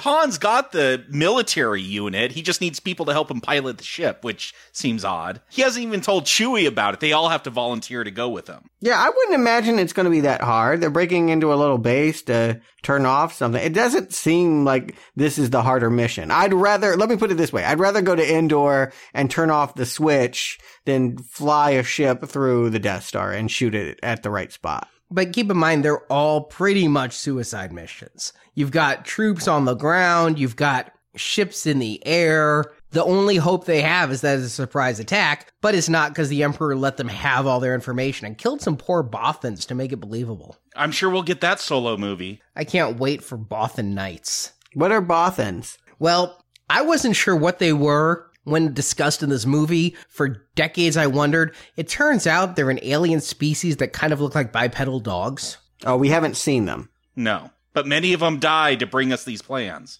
Yeah. And this is also the introduction of Admiral Ackbar. It's a trap! That's the fish, goldfish guy. Uh, Right? Mon Calamari. Get it right. Really? It's calamari? Which makes me feel bad every time I e- order fried calamari. I think I'm eating Ackbar's kids. Kira, the eight year old who I've been showing to this to for the first time, just calls him Commander Sushi. And she loves eating sushi, so that's got to have some conflict there. Oh, we, you know what? We, you know, it's the world we live in. We, we don't understand that the animals that we love are the things that we're putting in our mouths. So, I mean, it is, it's always that a strange moment when you do. There was supposed to be a much bigger plot around General Madine. He's the bearded guy who gives a big speech. He was supposed to have this whole subplot. They hired apparently an actor who'd worked before to be in this part, and he was kind of mad that they cut him virtually out. He gets this speech, and we don't see him again. I don't even remember the speech that you talk about. I remember the fish guy. The fish guy comes back. Now, what do you guys think about there just being another Death Star? Good callback or too redundant? Because that's also a big skirmish among fans. To me, it's redundant. And you said in the plot summary it's bigger. I've seen, yeah, that it actually is a lot bigger than the original Death Star. I don't get that from this film, but just because it's bigger, and I, I think it looks cooler being half constructed, but ah, I wish it was something different. This feels lazy to me. Uh, I mean, you could make that case. I, I guess maybe I'm just not invested enough either way. It's good enough. I mean, as the conclusion of a trilogy to bring it back to the things that were in the original makes enough sense. I mean, what are my alternatives? If not another Death Star, what was going to be the new plan? I mean, I would need to know what else was on the table before I could say what I prefer, but the Death Star is good enough. It's a known quantity. We know what it can do. When we see it under construction, it looks cool and we know what they're building towards. And so it's shorthand and, uh, it's all that I needed. I don't know, raid the Emperor's palace, go after him or something. Uh, What's the Empire going to do? The Empire can't look like chumps. I mean, they need to have a new thing. Well, initially there were thoughts of going to Vader's palace on a lava planet. I mean, there were some early concepts going on here that we'll eventually get to. As far as a Death Star, because I grew up with this movie, I am perfectly fine with this being another Death Star. But when Kevin J. Anderson wrote his trilogy of books where there was a prototype Death Star, and later on in this series where there's Death Star ish ships that also you shoot in one place and they blow up. It does get overworked, but here I'm perfectly fine with Death Star 2 Electric Boogaloo. Yeah, no issue really. And then the next question is how are you with teddy bears? surprisingly pretty good. I don't think people think of me as cuddly, lovable, liking, you know, children entertainment. I've been pretty harsh on the Teenage Mutant Ninja Turtles and some of the more kiddified movies that we've watched, but I know that Ewoks get a bad rep. And I remember feeling at some point in my childhood I needed to make a stand against them to show that I was mature. I didn't like Ewoks, even though I really did. I like them. I still like them. You know what? I never had a problem with the Ewoks as a kid. I never felt the need to deny that Ewoks were in a Star Wars film. Watching this now, maybe because I've grown up with this film, they are the least of my problems with this film. I, I don't have a problem with the Ewoks. You could say, oh, they're there to kiddify Star Wars. They're still going to eat people. Like they are going to try to eat Han Solo. Yeah. They don't feel that kitty to me. They're not that cute, really. I mean, they're kind of cute, but then like sometimes when you look at their face, it's like, eh, you're not cute. They're like pug cute, you know, like sometimes you're cute and sometimes you're just ugly. I loved Ewoks as a kid. The toy I wanted as a kid, well, there were two, but one of the two Star Wars toys I wanted and just couldn't ever afford as a kid was one of the $20 stuffed Ewoks. I watched the Ewoks cartoon Ooh. both seasons. I just looked at them and I saw my German Shepherd and I wanted to pet an Ewok. So I've never had a problem with them. And the only problem I have with them now is on the Blu-ray. For some reason, they had to CGI their eyes and add eyelids, and it's creepy as hell. Oh, I didn't notice. This is only stuff Lucas thinks of. Like, we're worried about story problems, story structure in this film. And he's like, mm, well, I, uh, these creatures should really be able to blink. Uh, it, it, does seem like a weird preoccupation. Again, I didn't notice this detail. I'm sure if I went back with, with looking for it, I'll, I'll, see it. It'll be apparent, but I didn't notice that they did anything to their eyes. But these were intended to be like the Yoda surprise of this movie. They were blacked out on the back of toy cards. They were the secret weapon that would help the rebels go to victory and the one thing Lucas really didn't want spoiled. Well, everything was spoiled to me. I read the book or had the book read to me, so uh, I knew what was coming. Well, I love the build up to Wicket, the first Ewok we're going to see. Probably my outside of the Jabba stuff, my favorite thing. Though, yes, they look dated now, the effects, but those speeder bikes. Loved those as a kid. And, you know, you get this whole chase with the scout troopers. They're, they see the rebels and they run off and Leia and Luke go after them. I love, I just love the concept of there's motorcycles. Those are cool, but these are speeder bikes. They go even faster. Oh, this scene always felt so fast to me. The way it yes. was filmed and the size of the trees up there in Northern California, they were so huge and otherworldly. Yeah, sequoias. Now I do look at it and go, wow, this is some more bad matting, but certain shots of it are still magical. There's certain shots that hold up, but yeah, overall, it doesn't look great. No, this looks bad. And I'm not an effects snob, but it, it looked bad then. It still kind of looks bad. And once again, I mentioned every movie Ben Burtt has his moment to shine. Did you guys notice no score here? Just the sound of the engines whining and the speeder and the lightsabers and the blasters. I never noticed it until I went back and started looking for it. Mm, now that you mention, I do really. I mean, I love all the sounds of Star Wars. Almost like it. Ben Burtt. Don't listen to his commentary tracks on this original trilogy. They're not exciting, but his sounds are great. Yeah, they almost work like music. They're a perfect accompaniment. I didn't notice it, and I guess that's a big compliment. I do like the fight though. I like the way it goes to different levels. They're shooting with handguns and then Luke falls off and has to cut the nose off one with yeah. a lightsaber. And one is so stupid that he looks back because he knocked off Princess Leia and he runs right into a tree. Mm-hmm. That's fun. It's the best video game on TV. Yeah, it's a, it's fun the way it's staged, but you, you do wish that it looked less like a blue screen. Yeah, the entire landing on Endor, it's kind of weird though, because they land with a like squad of troops. And then when Leia gets knocked off and Luke comes back and she's not there, they just send the troops away.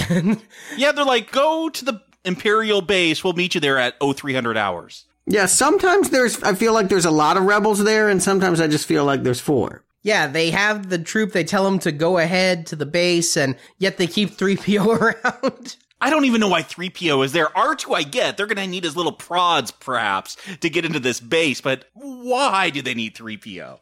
Worst camouflage. Well, anywhere R2 goes, 3PO needs to go to translate. Yeah, it's a package deal, right? You, you can't have one without the other. R2 seems to understand basic. They just, I guess, can't understand him. Yeah.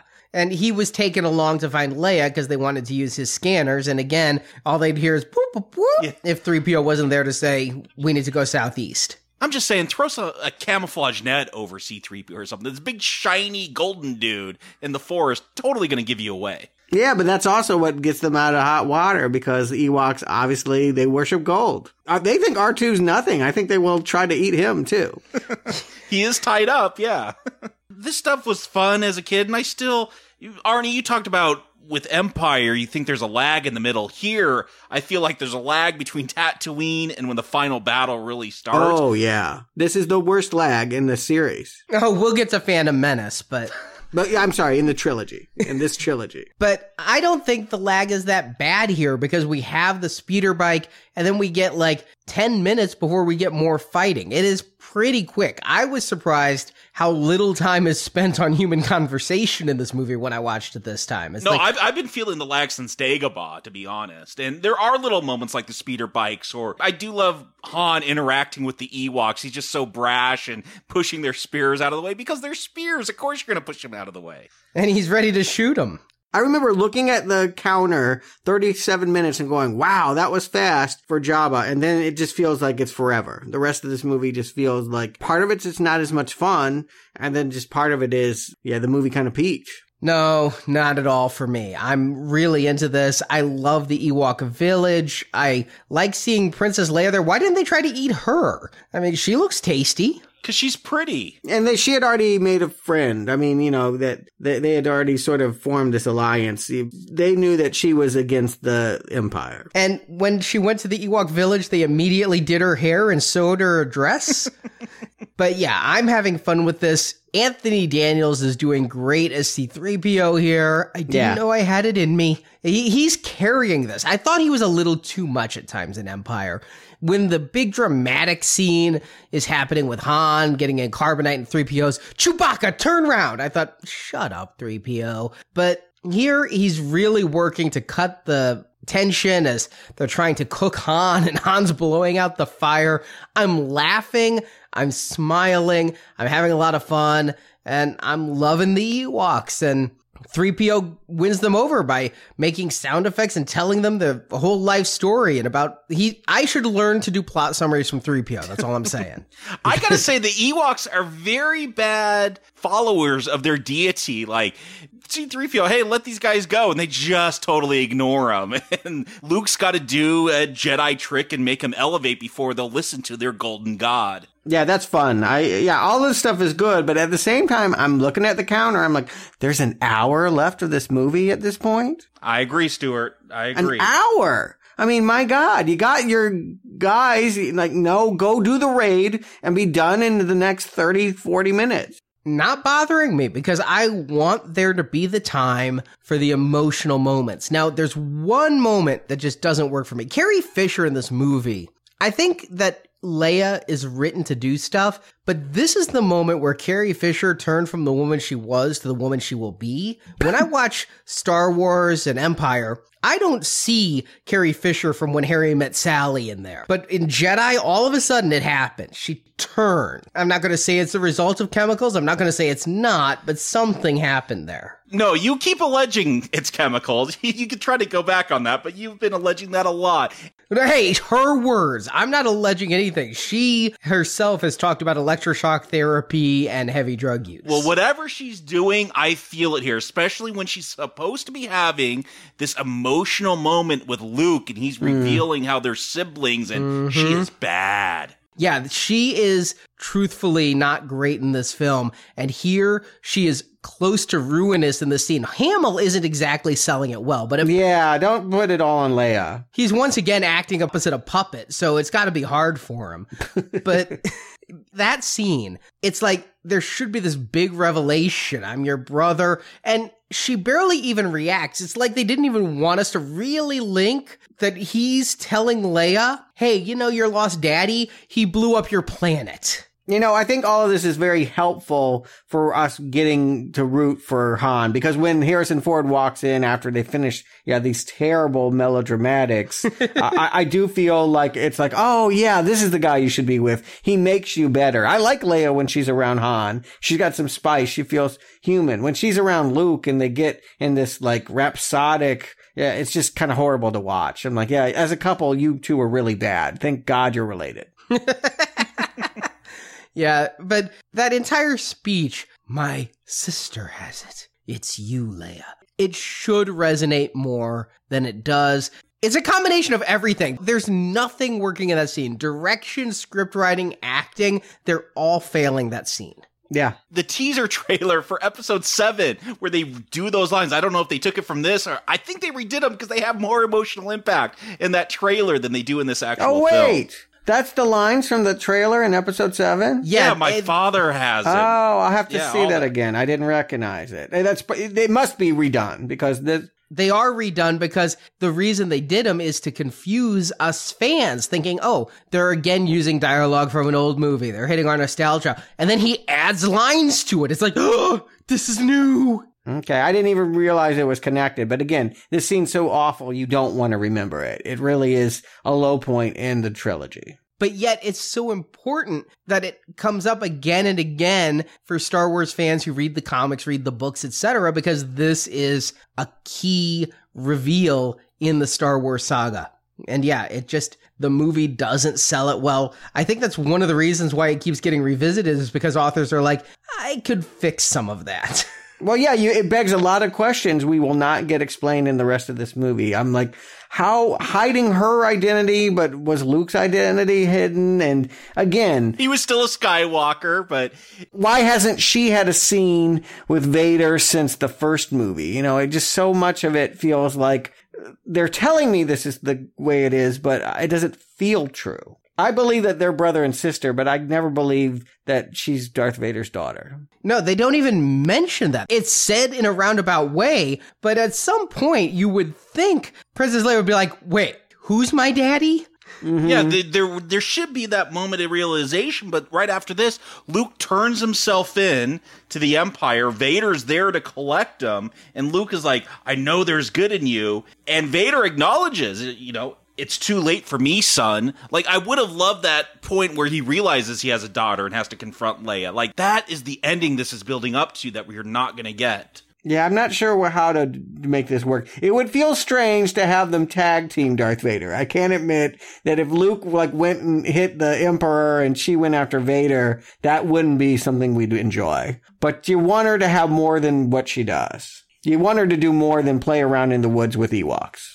And Luke just leaves her there. It's like, oh, you're my sister. You're going to have to learn the Force, but I'm going to go and intentionally be captured by Vader now. So he goes on what he thinks is a suicide mission. He says, soon I'll be dead and you with me. He ah. thinks that he's going to the station as a distraction to distract the Emperor. He doesn't know the Emperor knows the attack is coming. And so he thinks he will die on that station confronting Vader and the Emperor. Oh, So he's doubting himself. That's interesting. I, I, that suddenly rang a bell as you were explaining that. So that's why he turns himself in and leaves. It's not that he wants to go fight. It's that he wants to make way for his sister to become what he hasn't lived up to be. There's also some lines when they're in that shuttle and they're trying to give the Imperials the code. He's like, Vader has sensed me. I'm endangering the mission. He does feel like he wants to get away from everyone. That yeah, he could distract Vader, so Vader is focused on Luke instead of the rest of them. He, I think he does get that sense that Yeah. he needs to pull, Too late. distract. Yeah, too yeah, late. I mean, yeah, he's like, oh, they'll figure out where you're at if I'm around you. I'm like, they already know. yeah, they. I mean, the Emperor knows. The one thing the Emperor doesn't know, though, which I found interesting, he doesn't get the sense that Luke is with them. Vader is the one that says, "My son is down there." The Emperor did not foresee that. Oh, that's true. And I love that because it's the first time the Emperor is not seeing something. He's like, Are you sure your feelings on this are clear? Like, I can't be wrong, so you must be wrong. But it is that blindness to Vader's connection with his son that is going to be the Emperor's undoing. And I stand by when this climax comes, any one person could die and the other two would be happy because the Emperor could die, but if Luke's to the dark side, Vader's the new Emperor and Luke's the new Vader. Vader could die, and the Emperor's happy because he has now a younger, stronger apprentice who's not more machine than man. I mean, really, it's kind of a win win for evil. Yeah, I do like that. I, I I didn't really think about it in that terms, but you're right. The emperor just wants to have a buddy, and he's happy to have the the two candidates fight it out. It's like an episode of The Bachelor. Maybe Stuart, you could provide some insight because I am so blinded by the prequel rule of two that I don't know if I ever got the sense that only Luke or Vader could go with the Emperor. Maybe they could all be buddies. They just turn to the dark side. I don't think it was until later on where they came up with some rules that I realized that, oh, only one of these guys can live and stick with the Emperor did you feel like there could only be one winner or could this turn into a threesome? Well, I, as a child, I never understood the distinction. But yeah, in watching it this time and only this time, I realized that, yeah, it was a contest. It was like, okay, I'm going to pit you two against each other. May the best man win. I get the sense he'd like a new person. Maybe he's a little bored with Vader, you know? He's always rasping and he just, he's kind of a dark cloud. You'd want someone with a little more fun. I guess that's Luke and he's killing all the senior officers. You got to think that there's yeah, we're tired of your shit. But I always got that as a kid. The Emperor says, "Take your father's place at my side," mm-hmm. and because Luke is wearing the glove, because his hand got shot on Tatooine, so now he's wearing a black glove. Which to me, at age eight, again, I thought robots could have babies. He's turning into Vader, one article of clothing at a time, I guess. But mm-hmm. I just thought it was cool because I was really into Michael Jackson, and he wore one glove. but I love this showdown. I love the dialogue between Luke and Vader. When I was a kid, and hell, sometimes to this day, when Luke turns himself into Vader and he's like, that's why you won't take me to your emperor. That's why you won't kill me now. And Vader ignites that lightsaber. I'm like, he's just gonna kill him for saying that. He is gonna kill him now. I mean, that is a suspenseful moment. This is perhaps my favorite interplay. Well, Han and Leia on the Falcon and Empire. This is my second favorite interplay in the entire saga hmm. is happening right here between those three characters. It's good. This may be my favorite saber battle just because the stakes are so high. There is so much emotion. You know, these Jedi's aren't supposed to have emotion. You're not supposed to feel anger, but you feel Luke giving in. Like that moment where he realizes that it's a trap and the force field is still up and the emperor's laughing he grabs that saber with the force and ignites it like just a great moment so powerful i love it it's not the best choreographed fight but there's so much emotion in it but they did take David Prowse out of that suit and get a stuntman who could do some saber swings, though. It is the best choreographed fight of the original trilogy. Yeah, not saying a whole. I don't know. I I like that one in Empire, but yeah, probably right. But there was a lot of box throwing and jumping in that one. This one was a lot of deft ducks and swings and spins, and Vader chucks that lightsaber and cuts down an entire catwalk. Yeah, and what I really like, you said this score is the best out of this original trilogy. I still think I prefer Empire more, but while this saber battle's going on, the, there's the battle on Endor with the Ewoks joining in. There's this whole space battle with Lando and Admiral Ackbar. I love the music here. The da da da da, da like the staccato, and I, I love that piece of music. Yeah, that piece is into the trap, and my only problem with it is it's not longer. Yes, that da da da da da da da da da da da. Oh my god, that's one of the reasons this is my favorite music of the saga. That's so great. But I like how with Star Wars, we had this whole fight on the Death Star, then we had to go to another set piece, and then we're going to have attack on the Death Star. I love how there's three battles all going on. I love this space battle. It's my favorite of the original trilogy. Just all the TIE fighters coming out and attacking. You find out the Death Star is actually operational and it's blowing up these huge space frigates. Uh, uh, the stuff on Endor I'm not so absorbed with, but I love the space battle and the lightsaber battle going on. What's interesting to me is the progression. Because I said when we reviewed A New Hope, the lightsaber battle could have been the end. Lightsaber battles are always at the end. But we had a lightsaber battle, then we had a space battle. In Empire, we had a dual climax. We had a dogfight and a lightsaber fight happening at the same time. Now they've gone from one to two to three. We've got a land battle, a space battle, and a lightsaber battle all happening at once. It's great. And yeah, you guys have dogged on the effects here, but this space battle, they did not CGI this up for the special edition. These are models. These are mats. These are 20, 40 models all matted into the same frame, giving such tremendous depth. I can't think there is any special effect as of this movie's release that has so many ships flying at the same time. It is incredible now. I was watching this on my home theater and I'm just wowed by the detail on these ships, the physical models. You feel the reality and it looks great. Yeah, I'm enjoying all the different styles. Like what are, what are these? The TIE interceptors now with their different wing formation. You got A wings, B wings, Y wings, X wings, like so many different ships, star destroyers, super star destroyers, it, it, frigates, and yeah, it feels so massive. And to think that this, yeah, was all done with models, and I, we've dogged a lot of special effects, but you're right, this space fight is really, really good.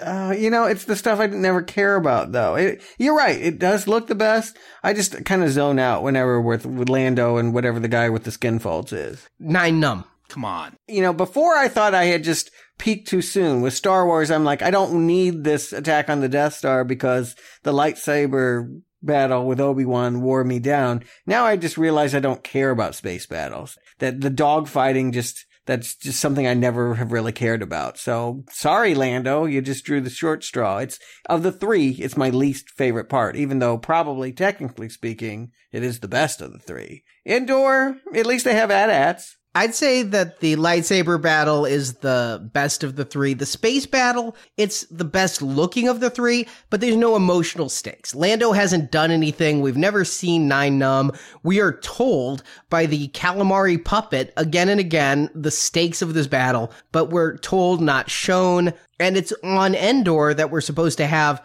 a more meaningful battle because they lose. Han, Leia, they're all completely captured.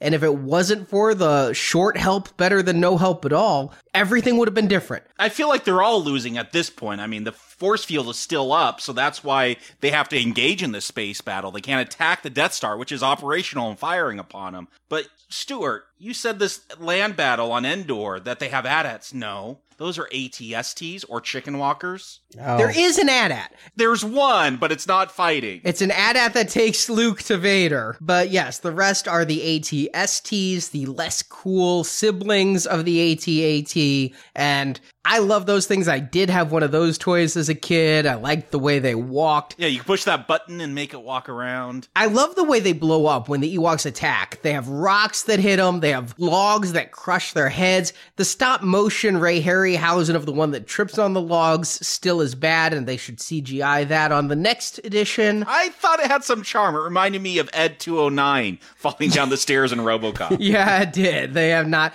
I think it's probably the same puppeteers, but. You know, they and they do kill an Ewok here. I don't know his name. I didn't really feel anything, but I don't know if that one has a name. I was naming all the ones that I, that I had toys of, but I don't think that one did get a toy. Nanta. Oh, okay. There you go. Well, yeah, I'll pour a 40 out for him next time. But uh, I didn't really, you know, cry or anything. Even as a kid, I don't think I cried. But I thought it was impacting that these cute teddy bears could die, that they give as much as anybody else. Yeah, but it bothered me for a while. I'm over it now, but there was a period of my life where it really bothered me that only one Ewok died, and we spent so much time mourning that Ewok. Everything comes to a halt. Now, when I was eight, I wept repeatedly. at that Did Ewok you? dying. Yeah. Oh yeah. I remember you crying, but then Well, again, you weren't anywhere near me in the theater. Oh, I have no right. clue where you went. I was in a galaxy far, far away. You didn't go all 13 times with him, Stuart. That's Yeah. true. And I cried probably for 10 of them. But it bothered me later that only one Ewok gives his life. And sure, it's been said maybe more died off screen, but if more died off screen, why do we see one body and spend 30 seconds crying over it? I think it's representative of he's representing Yeah. all the Ewoks who died. It, kids are loving these little teddy bears. I don't think you want to show them like murdered and No. their guts spilling out, Saving Private Ryan style, all over this battlefield. Yeah, one is enough to feel the power. If we saw a massacre, if we saw them being stomped on by these whatever mini at ats are, I, I think that would be too much. That would be a bridge too far. It's fine that we see one die, and I assume that there was more than one, and it was good to include that. I think that it humanizes that struggle, which could otherwise look a little too cutesy. Well, I'm over my anger about one dead Ewok now, but there's one part of the Endor battle that I just, it irks me. Is when they're doing this counterattack with the Ewoks and Han's trying to hotwire his way into the door, and all of a sudden Han's a buffoon, and the Imperials get them. Leia has a gun, and they just have to reverse that I love you, I know, and it just so doesn't work here. It takes the power of that I love you, I know from Bespin and just makes it now a cheesy call and repeat. oh, I liked it Where does that even happen? when they're trying to hotwire the bunker to get in. Okay. And the Imperials come, and Leia shows she. Oh, that's a callback. I didn't even realize that where she gets the gun or whatever and turns around. Uh huh. Okay. He tells her he loves her, and she says, "I know." Oh. that is not appropriate for that circumstance. Oh, I thought he was telling he loves her because she was going to be the one firing. I, I thought it was a strange moment. It's weird. I'll give you that. I, I always took it, yeah. I love you. You got spunk. Like, here we Yeah. are, and you got the gun. Yeah. That's the kind of thing Han Solo will say I love you over. No, he's going to be frozen. He's not going to say I love you. But yeah, the girl's going to be tough. That's when he's feeling that love. I'm fine with that. It's the I know that doesn't really work. It's Oh, I, I like I like the callback. no, it was so powerful last time that to do this callback under this weak ass circumstance undermines it. I feel like everything is weak ass in this one compared to Empire. But yes, they are victorious on the ground with the help of the Ewoks. It, well, Chewie gets an ATST of his own, and that's what really turns it around. Yeah, him and two Ewoks decide to pilot it, which make me wonder how do the other Ewoks know not to log that one to death? I, I just think it's funny that the Ewoks, for being so primitive, they, one figures out how to ride a speeder bike. They figure out the ATST. There's even a shot of one like holding a blaster. We don't ever see him shoot it, but I don't think they ever figured things out. Just because you jump on a speeder and hit some buttons doesn't mean you're a pilot. I'm surprised he got it to go in the first place. Well, that's what the Imperials get for leaving the keys in the ignition. but up in space, after that shield generator blows up in a spectacular explosion, it's time for Lando and Wedge. Wedge, the unsung hero of the rebellion. I noticed it this time. Yes, I noticed Wedge is there fighting. He gets to take out the tower while Lando takes out the main reactor. I don't know what the tower does, but it's important because Wedge does it. Okay, I I don't I didn't notice. So Wedge was the same guy. It, it wasn't just that he looked like the same guy. That actually is the same guy from the first movie. and the second one. Yes, and he's been promoted. Yeah, he fought in all three battles. Oh, he wa- he found Han in the second one. No, that was Rogue 2. Oh, He was fighting the AT-ATs. He was the one with the first harpoon. Okay. I've said it's lazy to have a second Death Star, but I do like how they've changed it up. I like it when they're like flying through the piping of this thing, and you know, Yeah. you see the Falcon, it gets its satellite dish knocked off, and we had that line earlier, you know, not a scratch, but there you go. I, I like that they've upped the stakes at least. It's not doing the exact same thing. It feels like it's a tougher mission. Yeah, I don't really notice it either way, but it looks better. I will say that it's uh, dramatically more colorful and more visually stimulating than the trenches. And while that's all going on, Luke is having his final showdown with Vader and he throws down his lightsaber. He has overcome his impulses to the dark side and he didn't listen to Yoda when Yoda said, don't underestimate the Emperor's powers because who knew that he could just shoot lightning out of his fingers? well, I do love, you know, you're, you're talking about callbacks. He defeats Vader, you know, basically cuts off his hand, which Vader did to him. I love that moment, though, when he looks at Vader's arm with the wires coming out, looks at his gloved hand, and that's when he realizes, I gotta quit, and uh, I'm turning into my father. I think it's a powerful moment, maybe a little obvious, but I'd like that he doesn't at least verbalize it. Like, they've done so much throughout this trilogy. It's just, it's that look, but yeah, it's very realistic because there are moments where I realize I'm becoming my father and I don't verbalize it. But I think that's what makes the Emperor such a tough guy. He doesn't even need a saber. They're going to ruin this with the prequels. But here, yeah, he doesn't need a weapon. He busts out Sith lightning. I didn't ever realize until this viewing that it was his lightning that killed Vader. Like Yep. he's here torturing Luke and Vader is, gets enough and picks him up and throws him out and that like lightning actually hits the Vader helmet and we see like a skeleton or something under Yeah. Yeah, we see the skull underneath. It always freaked me out as a kid when Luke was getting it. You could see the lightning on the roof of his mouth. I'm like, oh my god, the lightning's inside of him. It made my anus clench up. Yeah, no, it is horrible to watch. It feels incredibly violent to watch Luke writhing on the ground screaming in pain the way he does. And the way he says father screams out to him. Yeah. It- yeah. It's kind of a lame power that it takes so long to kill somebody with lightning, though. You'd think. well, I that- took took it as he's playing with him. He's torturing him. He wants him to hurt. He could have taken him out at any point. And I'm fine with Vader's redemption and s- throwing the Emperor down. What I'm not fine with is in the Blu-ray edition when he yells, "No! No!" Wait, when does he do that? I thought he. I thought that was always in it. I was like, oh, so that's setting the precedent for ep- episode three. No, this was added after Episode Three. Oh, At when Luke is getting those last lightning bolts, Vader just sits there and goes, "No." Oh, that's awful. That's awful. I love how he's silent and you see the reflection of the lightning off of his helmet and you see him like looking back and forth between the two. You don't need any verbalization, much less this awful no. It's so much powerful that it's done in silence. Yeah, I completely agree. And yet, this is what they've done. uh, you know what? Uh, we'll talk about no when we get to episode three. But no, we're talking about it here because they've added that ugly line. They really. I didn't have a problem with it at all. I it made me think about episode three. Well, that should be a problem. It made me feel better about episode three. but the fact that it's retroactively inserted to call back to the one embarrassing moment of episode three. One embarrassing moment. Well, no, they're going to call back to more embarrassing things from the episode three and the other prequels by the end of this film. Yeah, I we'll get to the prequels when we do, but it, it's a change at least that makes sense. He's trying to make connections to the prequels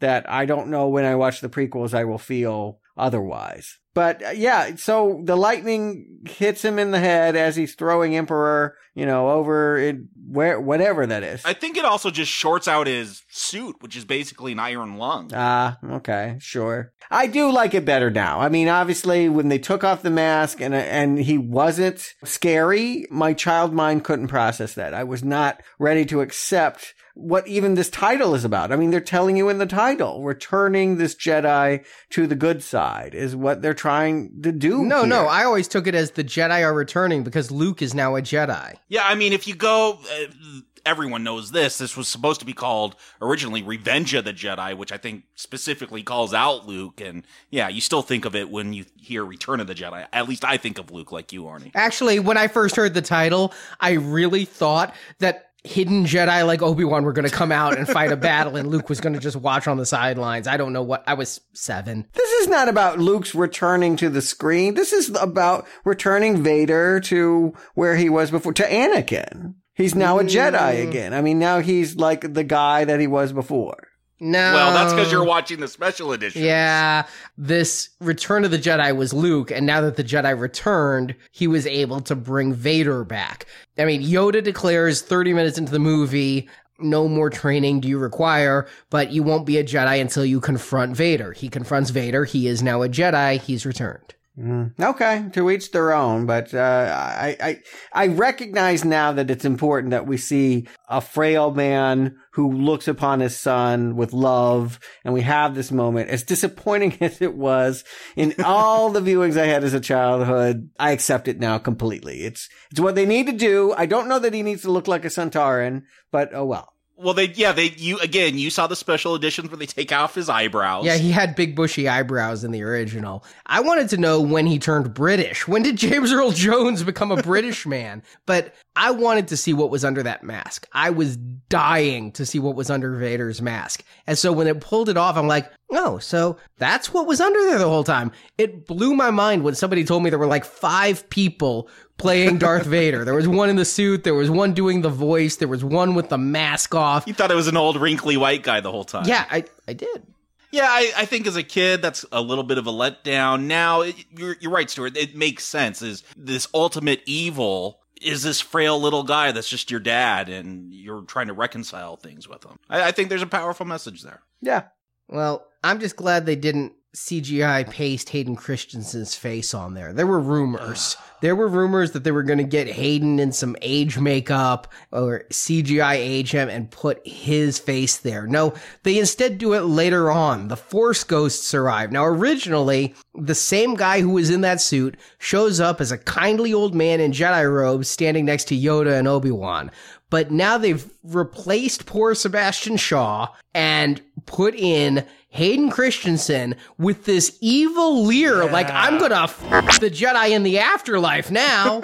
I I don't know where you're getting all these projected evil leers and awful. Oh no no, it looks evil. It does. He's like looking like a child molester, up with the eyes staring and this weird grin. He does not look like a kindly Jedi. He looks like the evil guy why can't you have the old man? I no, I'll tell you why, Arnie. Because I never understood who the hell that was as a kid. I'm like, what is that person standing next to Yoda and Obi Wan? I never really got that that was supposed to be Vader before he was Vader. That was Anakin. But putting Hayden Christensen, who we have not seen up to this point, makes sense. Like I got that. Yeah, that's his dad, and I got to think of Luke. Like, who is this guy that's like my age standing there? Why is he here crashing the party with my mates? Yeah, but keep in mind, Lucas now says the only way to watch the saga is one, two, three, four, five, six. Lucas is wrong. And so, in the old method, when there were only four, five, six, Hayden Christensen, this would be the first time seeing him.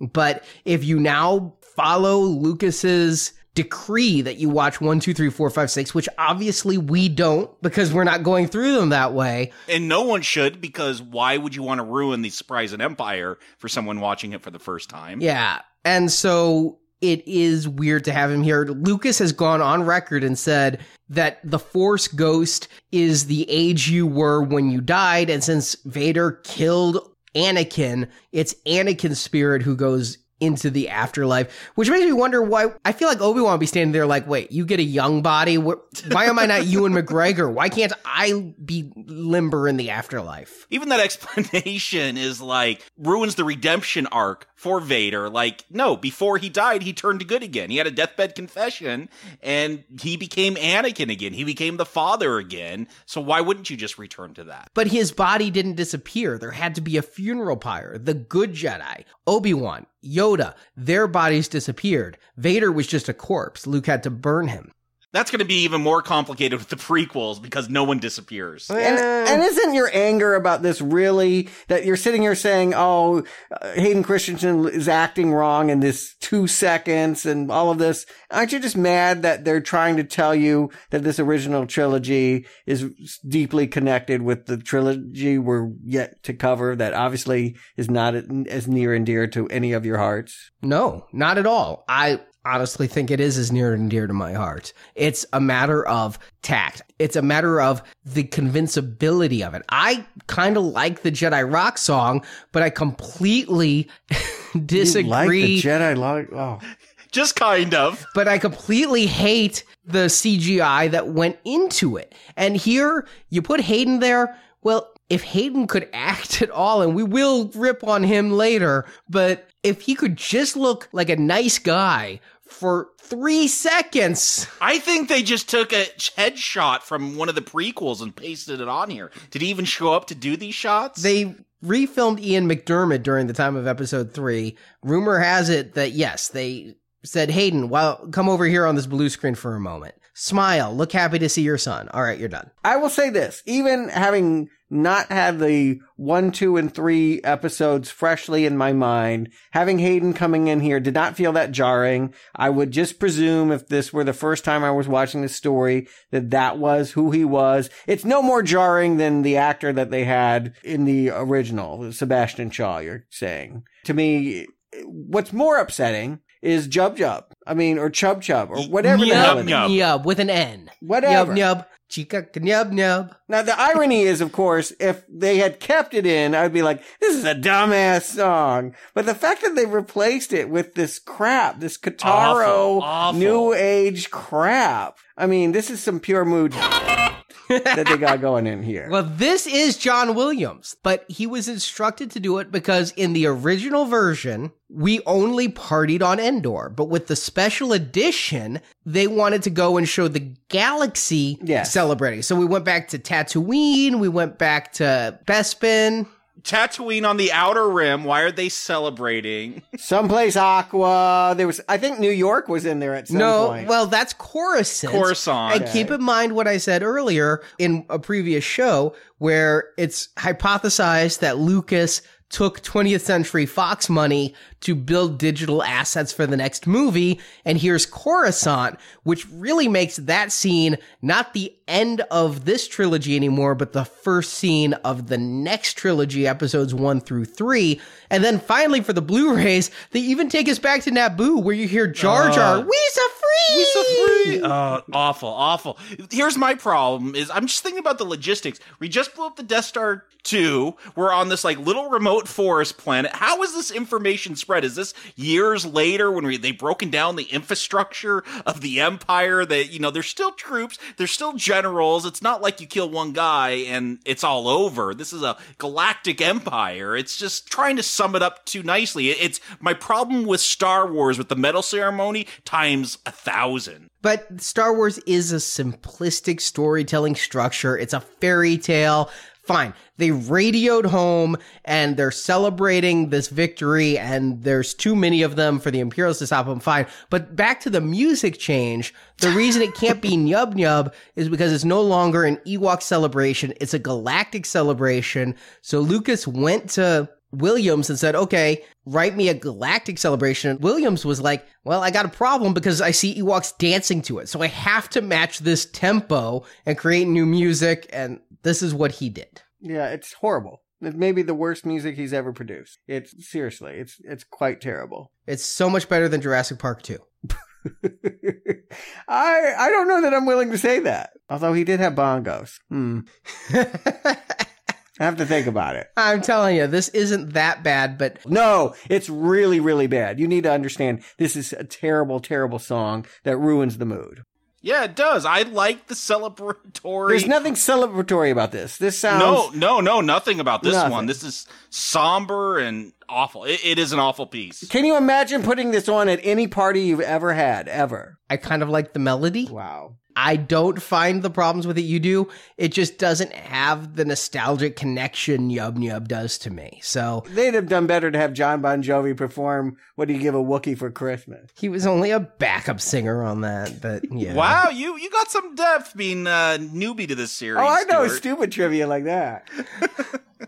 and I did have that. I think I had the record. I know I made Chewbacca Chewy. They were delicious. Do you know what to get a Ch- Wookiee that already has a comb? Uh, what what do you get him? I don't know. A brush. Huh? A brush. That's Or love and understanding, depending on which verse you go. okay. All right. Yeah, there you go. I was like, I figured you'd give him Christmas cheer or something. Well, no, really, they say a brush, but then there's let's give him love and understanding, Okay. goodwill to man. Well, let's just agree that neither one of these is the best musical moment in this whole franchise. Well, they wrapped it up. Why don't we? Jacob, Stuart, do you recommend Return of the Jedi? Jacob.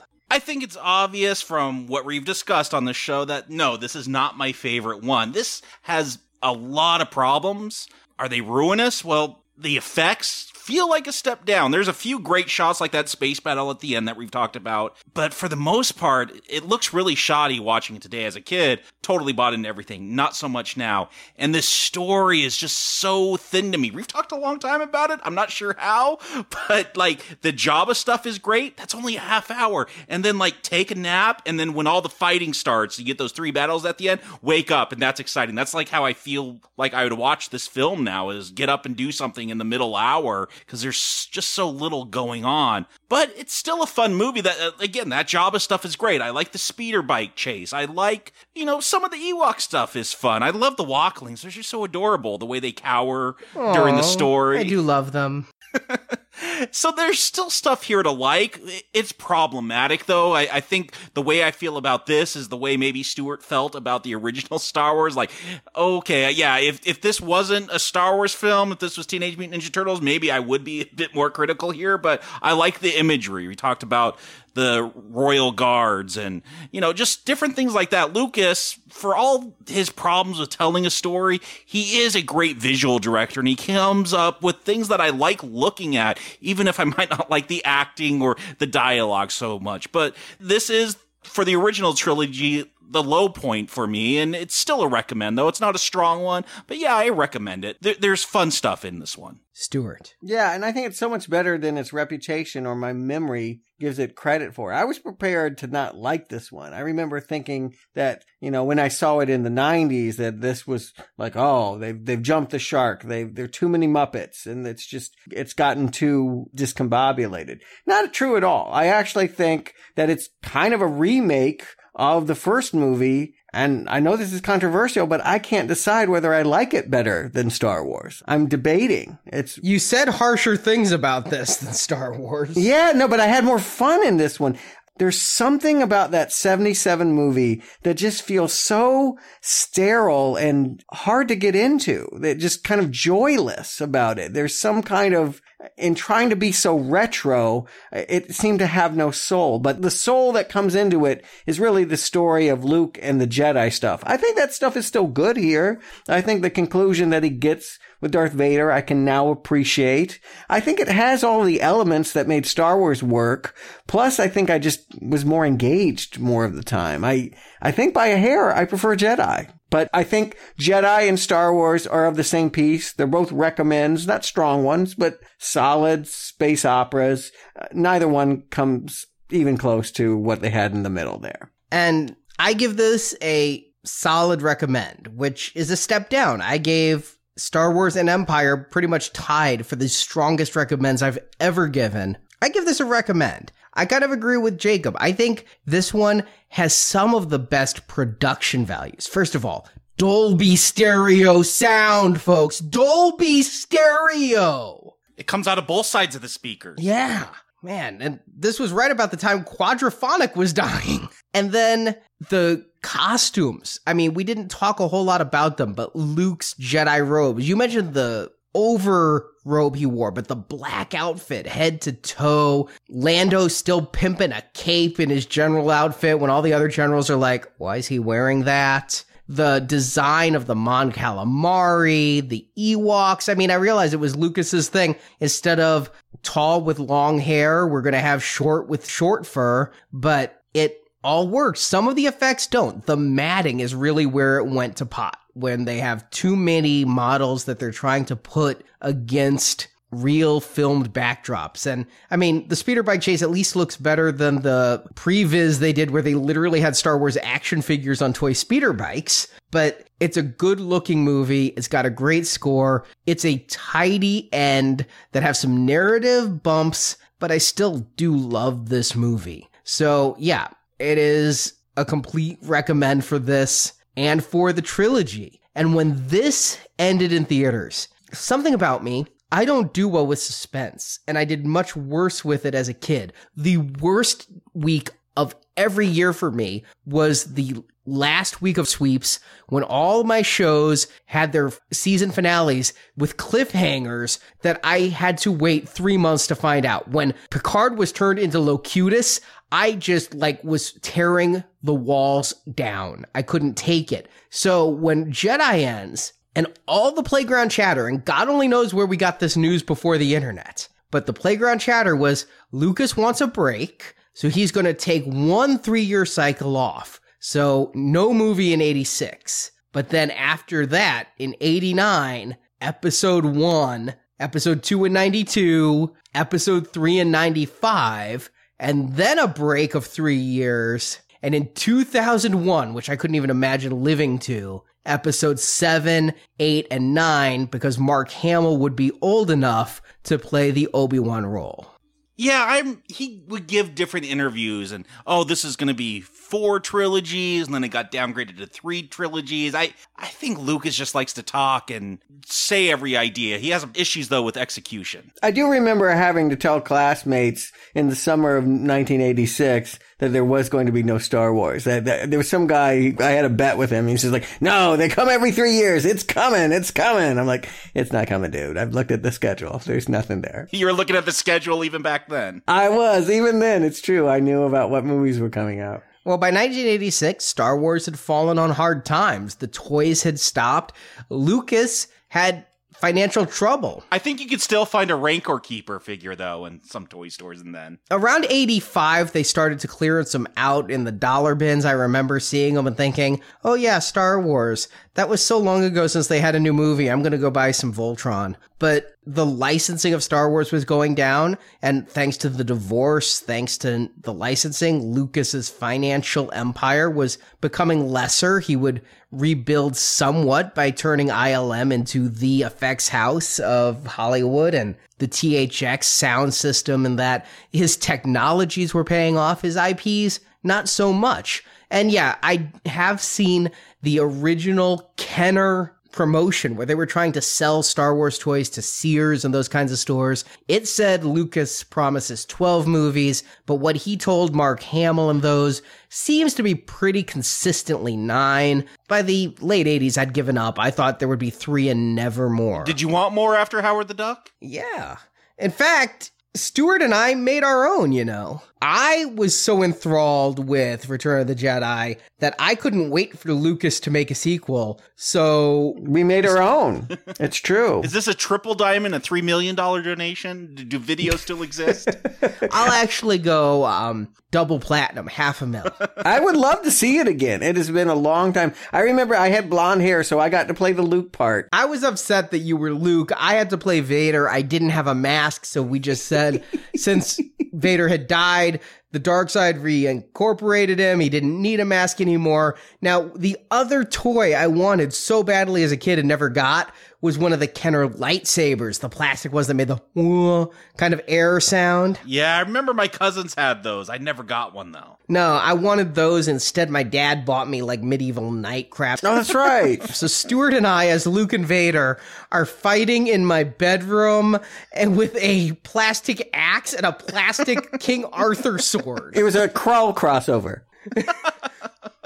It had no sound, but we did record an audio tape that has been lost to the ether of our dialogue. That's why it's only half a million for this. That's right. You had to hit the cassette at the right moment. Oh yeah. Uh huh. And we did watch this video uh, the night of my rehearsal dinner, Stuart. If you remember, you were narrating for the audience of gales of laughter as my mother pulled this video out to show the night before my wedding. Oh wow, I, I don't remember showing it in that venue, but I do remember the movie pretty clearly. I was in bed, I woke up, I heard a voice, I decided to get into an elevator. Which was my closet, but it had sliding doors. And you were in there, but we weren't supposed to see you, but you're clearly in the shot.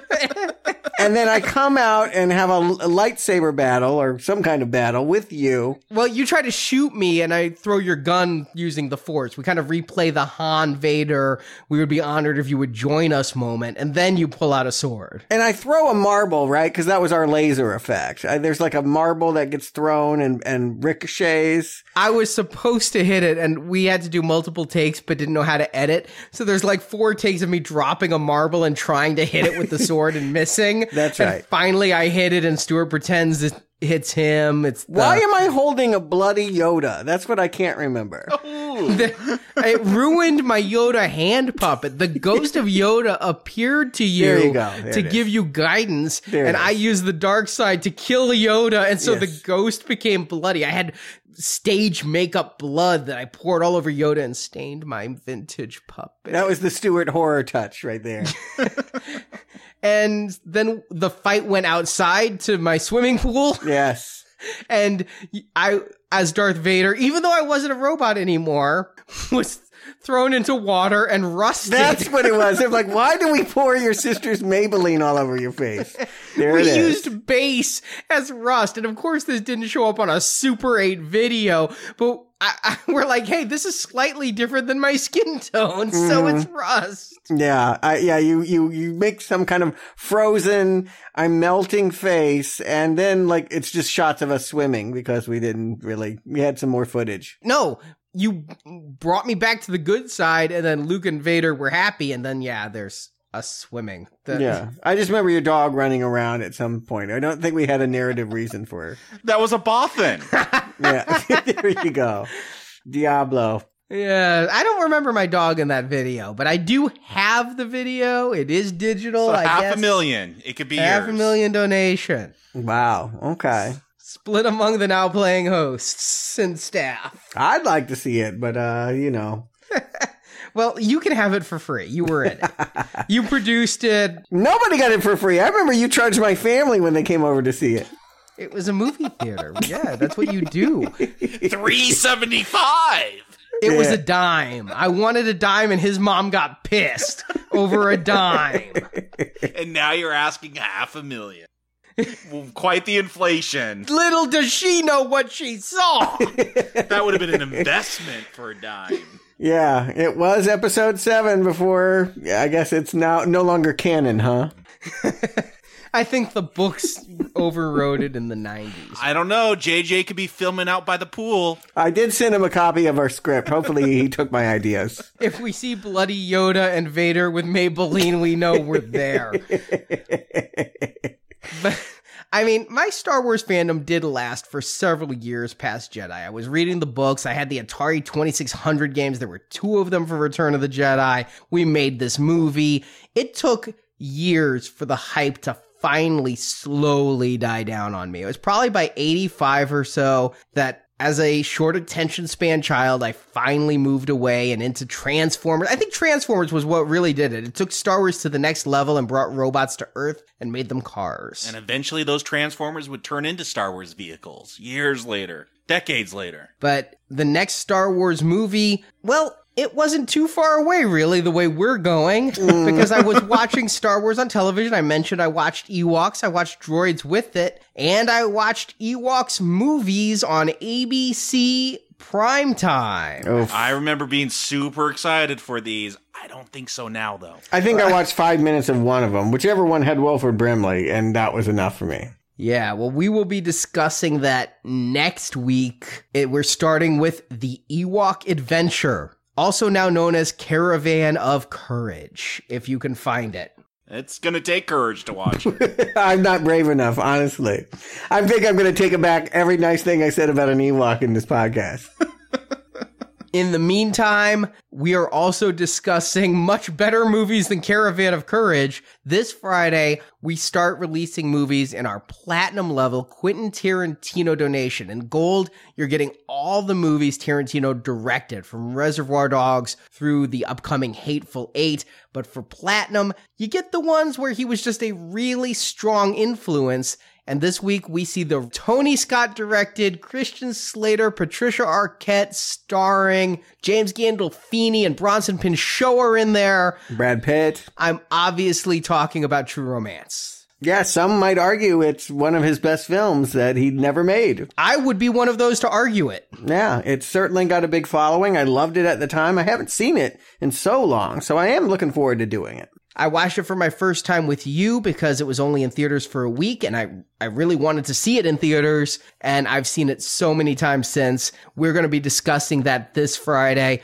and then next Friday, the Platinum series continues as we go to Oliver Stone and Woody Harrelson and Rodney Dangerfield and a coked up Robert Downey Jr. perhaps allegedly in Natural Born Killers. Yee, I'm not sure that one's aged well. I'm a little afraid to go back to that one, but yeah, we'll see. Uh, I'll be reading the original scripts too to see what the new directors did to Tarantino's vision. So it, that's really going to be an interesting compare and contrast. What Tarantino might have made if he had directed them and what Tony Scott, Oliver Stone did to make them their own.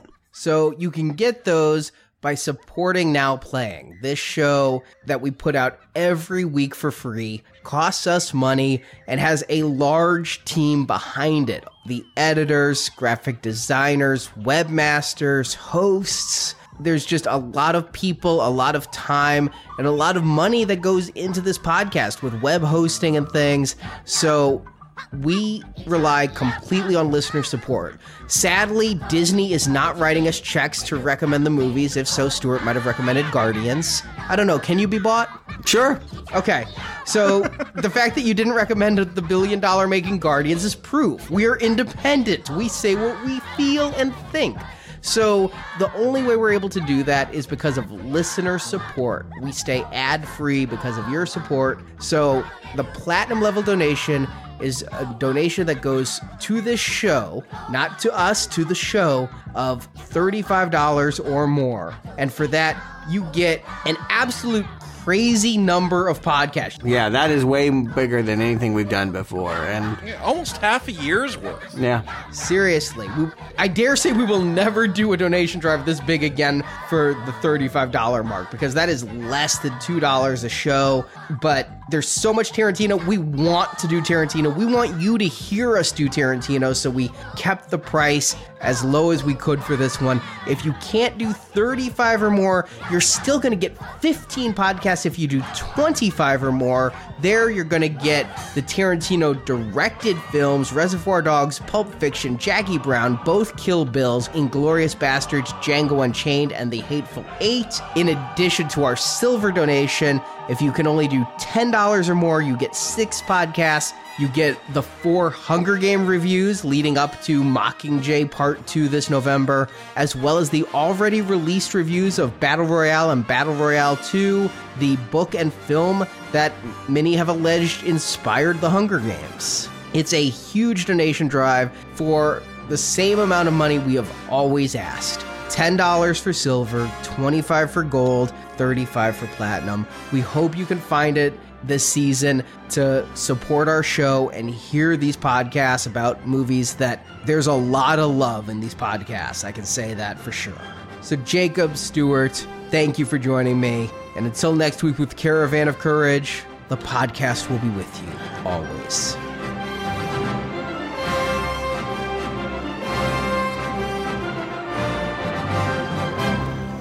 Luke, help me take this mask off. But you'll die. Nothing can stop that now. Just for once, let me look on you with my own eyes. No. Go, my son. Leave me.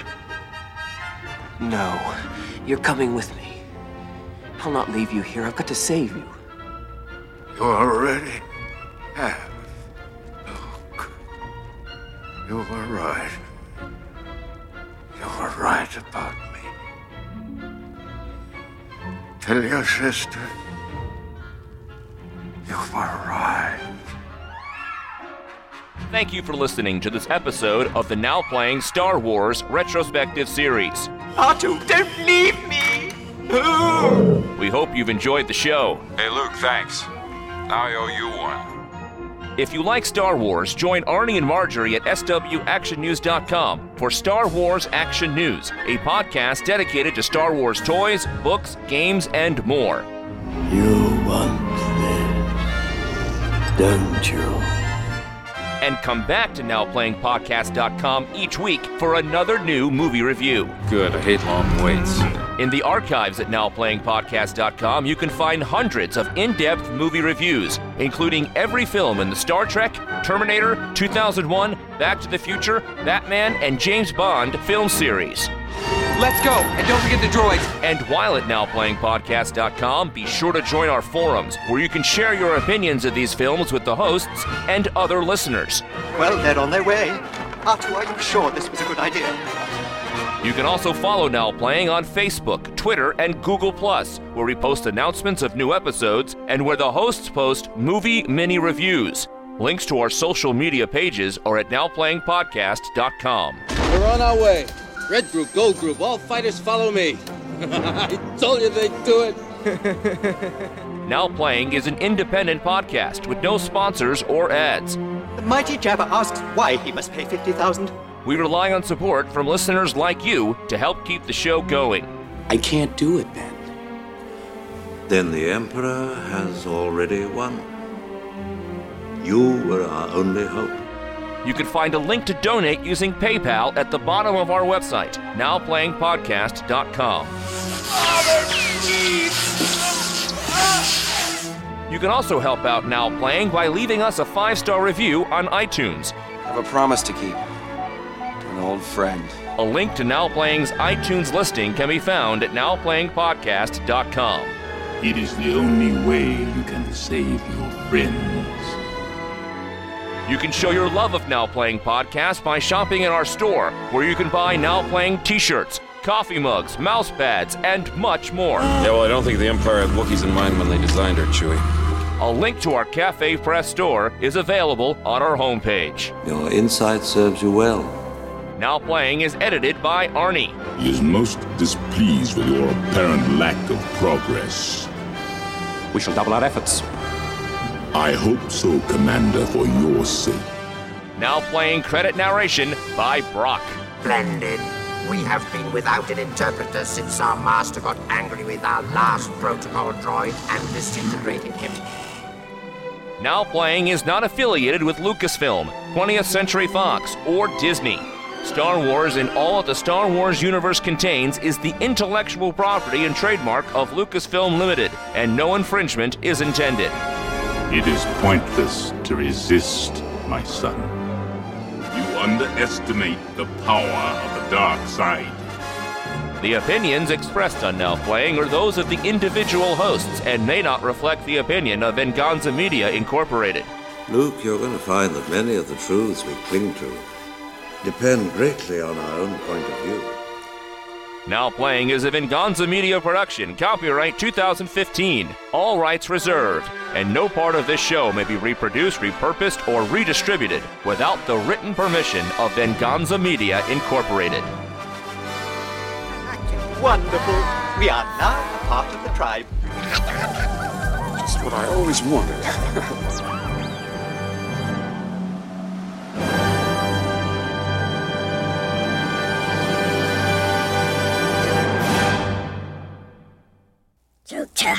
This is the now playing co host who lets his hate for the aviator flow through him, Arnie. Just to be clear, the aviator, the Christopher Reeve needs an airplane now to fly movie. No, the aviator, the. the one in our archives. Di- DiCaprio, Scorsese. What does that have to do with anything? He's fueled by the hate for that film. That's what keeps him going. Oh, I assumed, I thought Richard Marquand made that movie, The Aviator, from the 80s. Did Marquand make anything else? That is. Oh, I don't know. I just assumed that's why you brought up The Aviator. That's such a weird thing to bring up, but. I don't know. You have so many hatreds. Like you go back between that and Superman Returns. What's worse? I, what's worse is you recommending Superman Returns. Okay. I could understand recommending The Aviator. I cannot understand giving Superman Returns a pass. It's just, it is such a desecration. No, Aviator is the worst movie, but you. But you can rec- could understand why someone would recommend it more. That's kind of backwards thinking. I hate The Aviator for its artistic douchebaggery, but I know some people like douchebaggery. Okay. well, couldn't you say the same thing about the douchebaggery in Superman Return? No, that's incompetence. There's a difference. Oh, I feel like we've really gone off the rails already. yeah, I know. Well, we'll get to Jedi one day, but I, I'm just trying to understand where where the low bar is. Really, the low bar is Jupiter ascending. But so few people heard that. Yeah. And you had no disagreement, really. We didn't hate it like you did, but we all, I think we all said no, right? Yes. Oh, Pretty yeah. strongly. Pretty Strong strongly. nose. Yeah. Do you remember that though? Christopher Reeve had uh, this movie called The Aviator where he was like flying in like a Red Baron plane or something. it was really, it was really drab. I think Karen Allen was in it. It was really boring. how did how did he tell her apart from Margot Kidder? I th- I don't think he did. I, I would think they were hoping we wouldn't notice. Hey, he's in the air with a brunette. It's the same thing. But I'm telling you, as a child that wanted it to be Superman, it was not. I think some Frenchman made it, but I don't know anything about Marquand. I'm I'm I'm curious to know who the this guy is. It's not a French guy who did Aviator. It's George Miller, but not the George Miller of Mad Max. The George Hmm. Miller of Neverending Story 2. and the man from Snowy River. It gets all the more confusing. Down the rabbit hole we go. All right. This is like going to be a blooper that's as long as the show. We're This, just this is yes. We have the extended cut for Star Wars, and this is just an Mhm. extended cut blooper you can get. Yeah. Yeah. No one really needs to talk about Christopher Reeve's career outside of Death Trap and Superman movies, I don't think. Monsignor? Eesh. Seriously, have you ever tried to watch that son of a bitch's movies outside of those? They're horrible. People want to say he was typecast. I'm like, no, he sucked. I did watch that. What what was the one where he was afraid of heights? Like it was- Switching channels. Yeah, that was not good. I remember, yeah, it not being as awful as Monsignor. Oh, Somewhere in Time. Oh, people do love that movie. Yeah, I liked that movie a lot as a it was okay. You know what? It's it's actually a decent movie. I just forget about it. I haven't seen it since I was like seven, but Yeah, it's I've seen it recently. It's it it's decent. I take it all back, Chris. I'm sorry. Just pouring myself a drink for whenever you guys want to start. I don't know. Do we want to talk about Jedi? Maybe it we sounded don't. like you were taking a shit. no. I'm like, what the hell's going on? You're recording in the toilet. Hey, you're the only one that's done that. I've never done that, You take the headphones in there. but I've never taken a mic. There's a difference. Yeah, but you should there. and do a sing along. Oh. have like the uh, the naked gun moment. No, Friday Five. Remember the call and response? Demons in the shitter Oh and yeah, the girlfriend. that too. Yeah. Uh, I thought you were just thinking about the times I run to piss while we record. No, that is my go-to for thinking about inappropriate bathroom usage. Is Friday the Thirteenth. I- I feel like this is now the David Lynch cut of Return of the Jedi we're reviewing. Where we, People are like, "What show are that? Is this the Friday the Thirteenth blooper? Superman blooper? When are they going to talk about Star Wars? Never. I should just leave this in. Just like Come to the dark side, Monsignor. Here we go.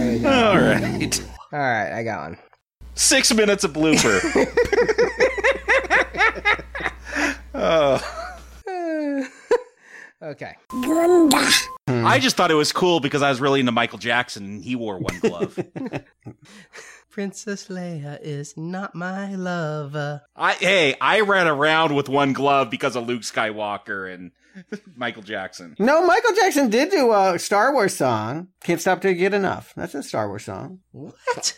Yeah, haven't you ever heard that? He's t- he sings in I know the that song really well, but I don't hear Star Wars in it. He's the first line is the Force. It's the power. I mean, yeah, it's all about it. Looking How up could the you not know lyrics. that? Blowing my mind. I'll have to check that out later on. I own Off the Wall. I know he did the Heartlight song for E.T. Yeah. No, I I think he saw Star Wars and recorded that song. That also could explain the video with the laser lights and the smoke. Well, that was every video. Everyone wanted to be on Star Wars. That was the problem. And then you get Bea Arthur in space. Keep on with the force, don't stop. Don't stop till you get enough. There we go. Yeah. Oh, you go. that- I can never understand what he says. I hear "keep on with the rosha." Don't stop till you get enough. Keep on with the rosha. I mean, it's like in a saying of a song of Montusa on the say of a song of Mont. Yeah. What the fuck is he saying? He's singing in Hutt. You didn't know? like hot candle wax sensation. I perhaps that's a cutscene between Jabba and Leia. anyway. Nine num. Come on. Okay. Or is it Neen Num? I always wondered, but Nine. He's German. I, I don't wonder, but uh, I, I, think it is nine because earlier in the film there's another Sullustan and they ended up calling him Ten Num. I'm not one of those people. Lucas did not rape my childhood. I don't know. Jedi Rocks gets to some uncomfortable, unwanted touching at least. I just remember going with my father to see this, probably my fifth or sixth time. and we leave. He's like, Vader was wheezing. He's asthmatic like you. Jeez. yes, your dad always seems to miss the point. 一直我买一的。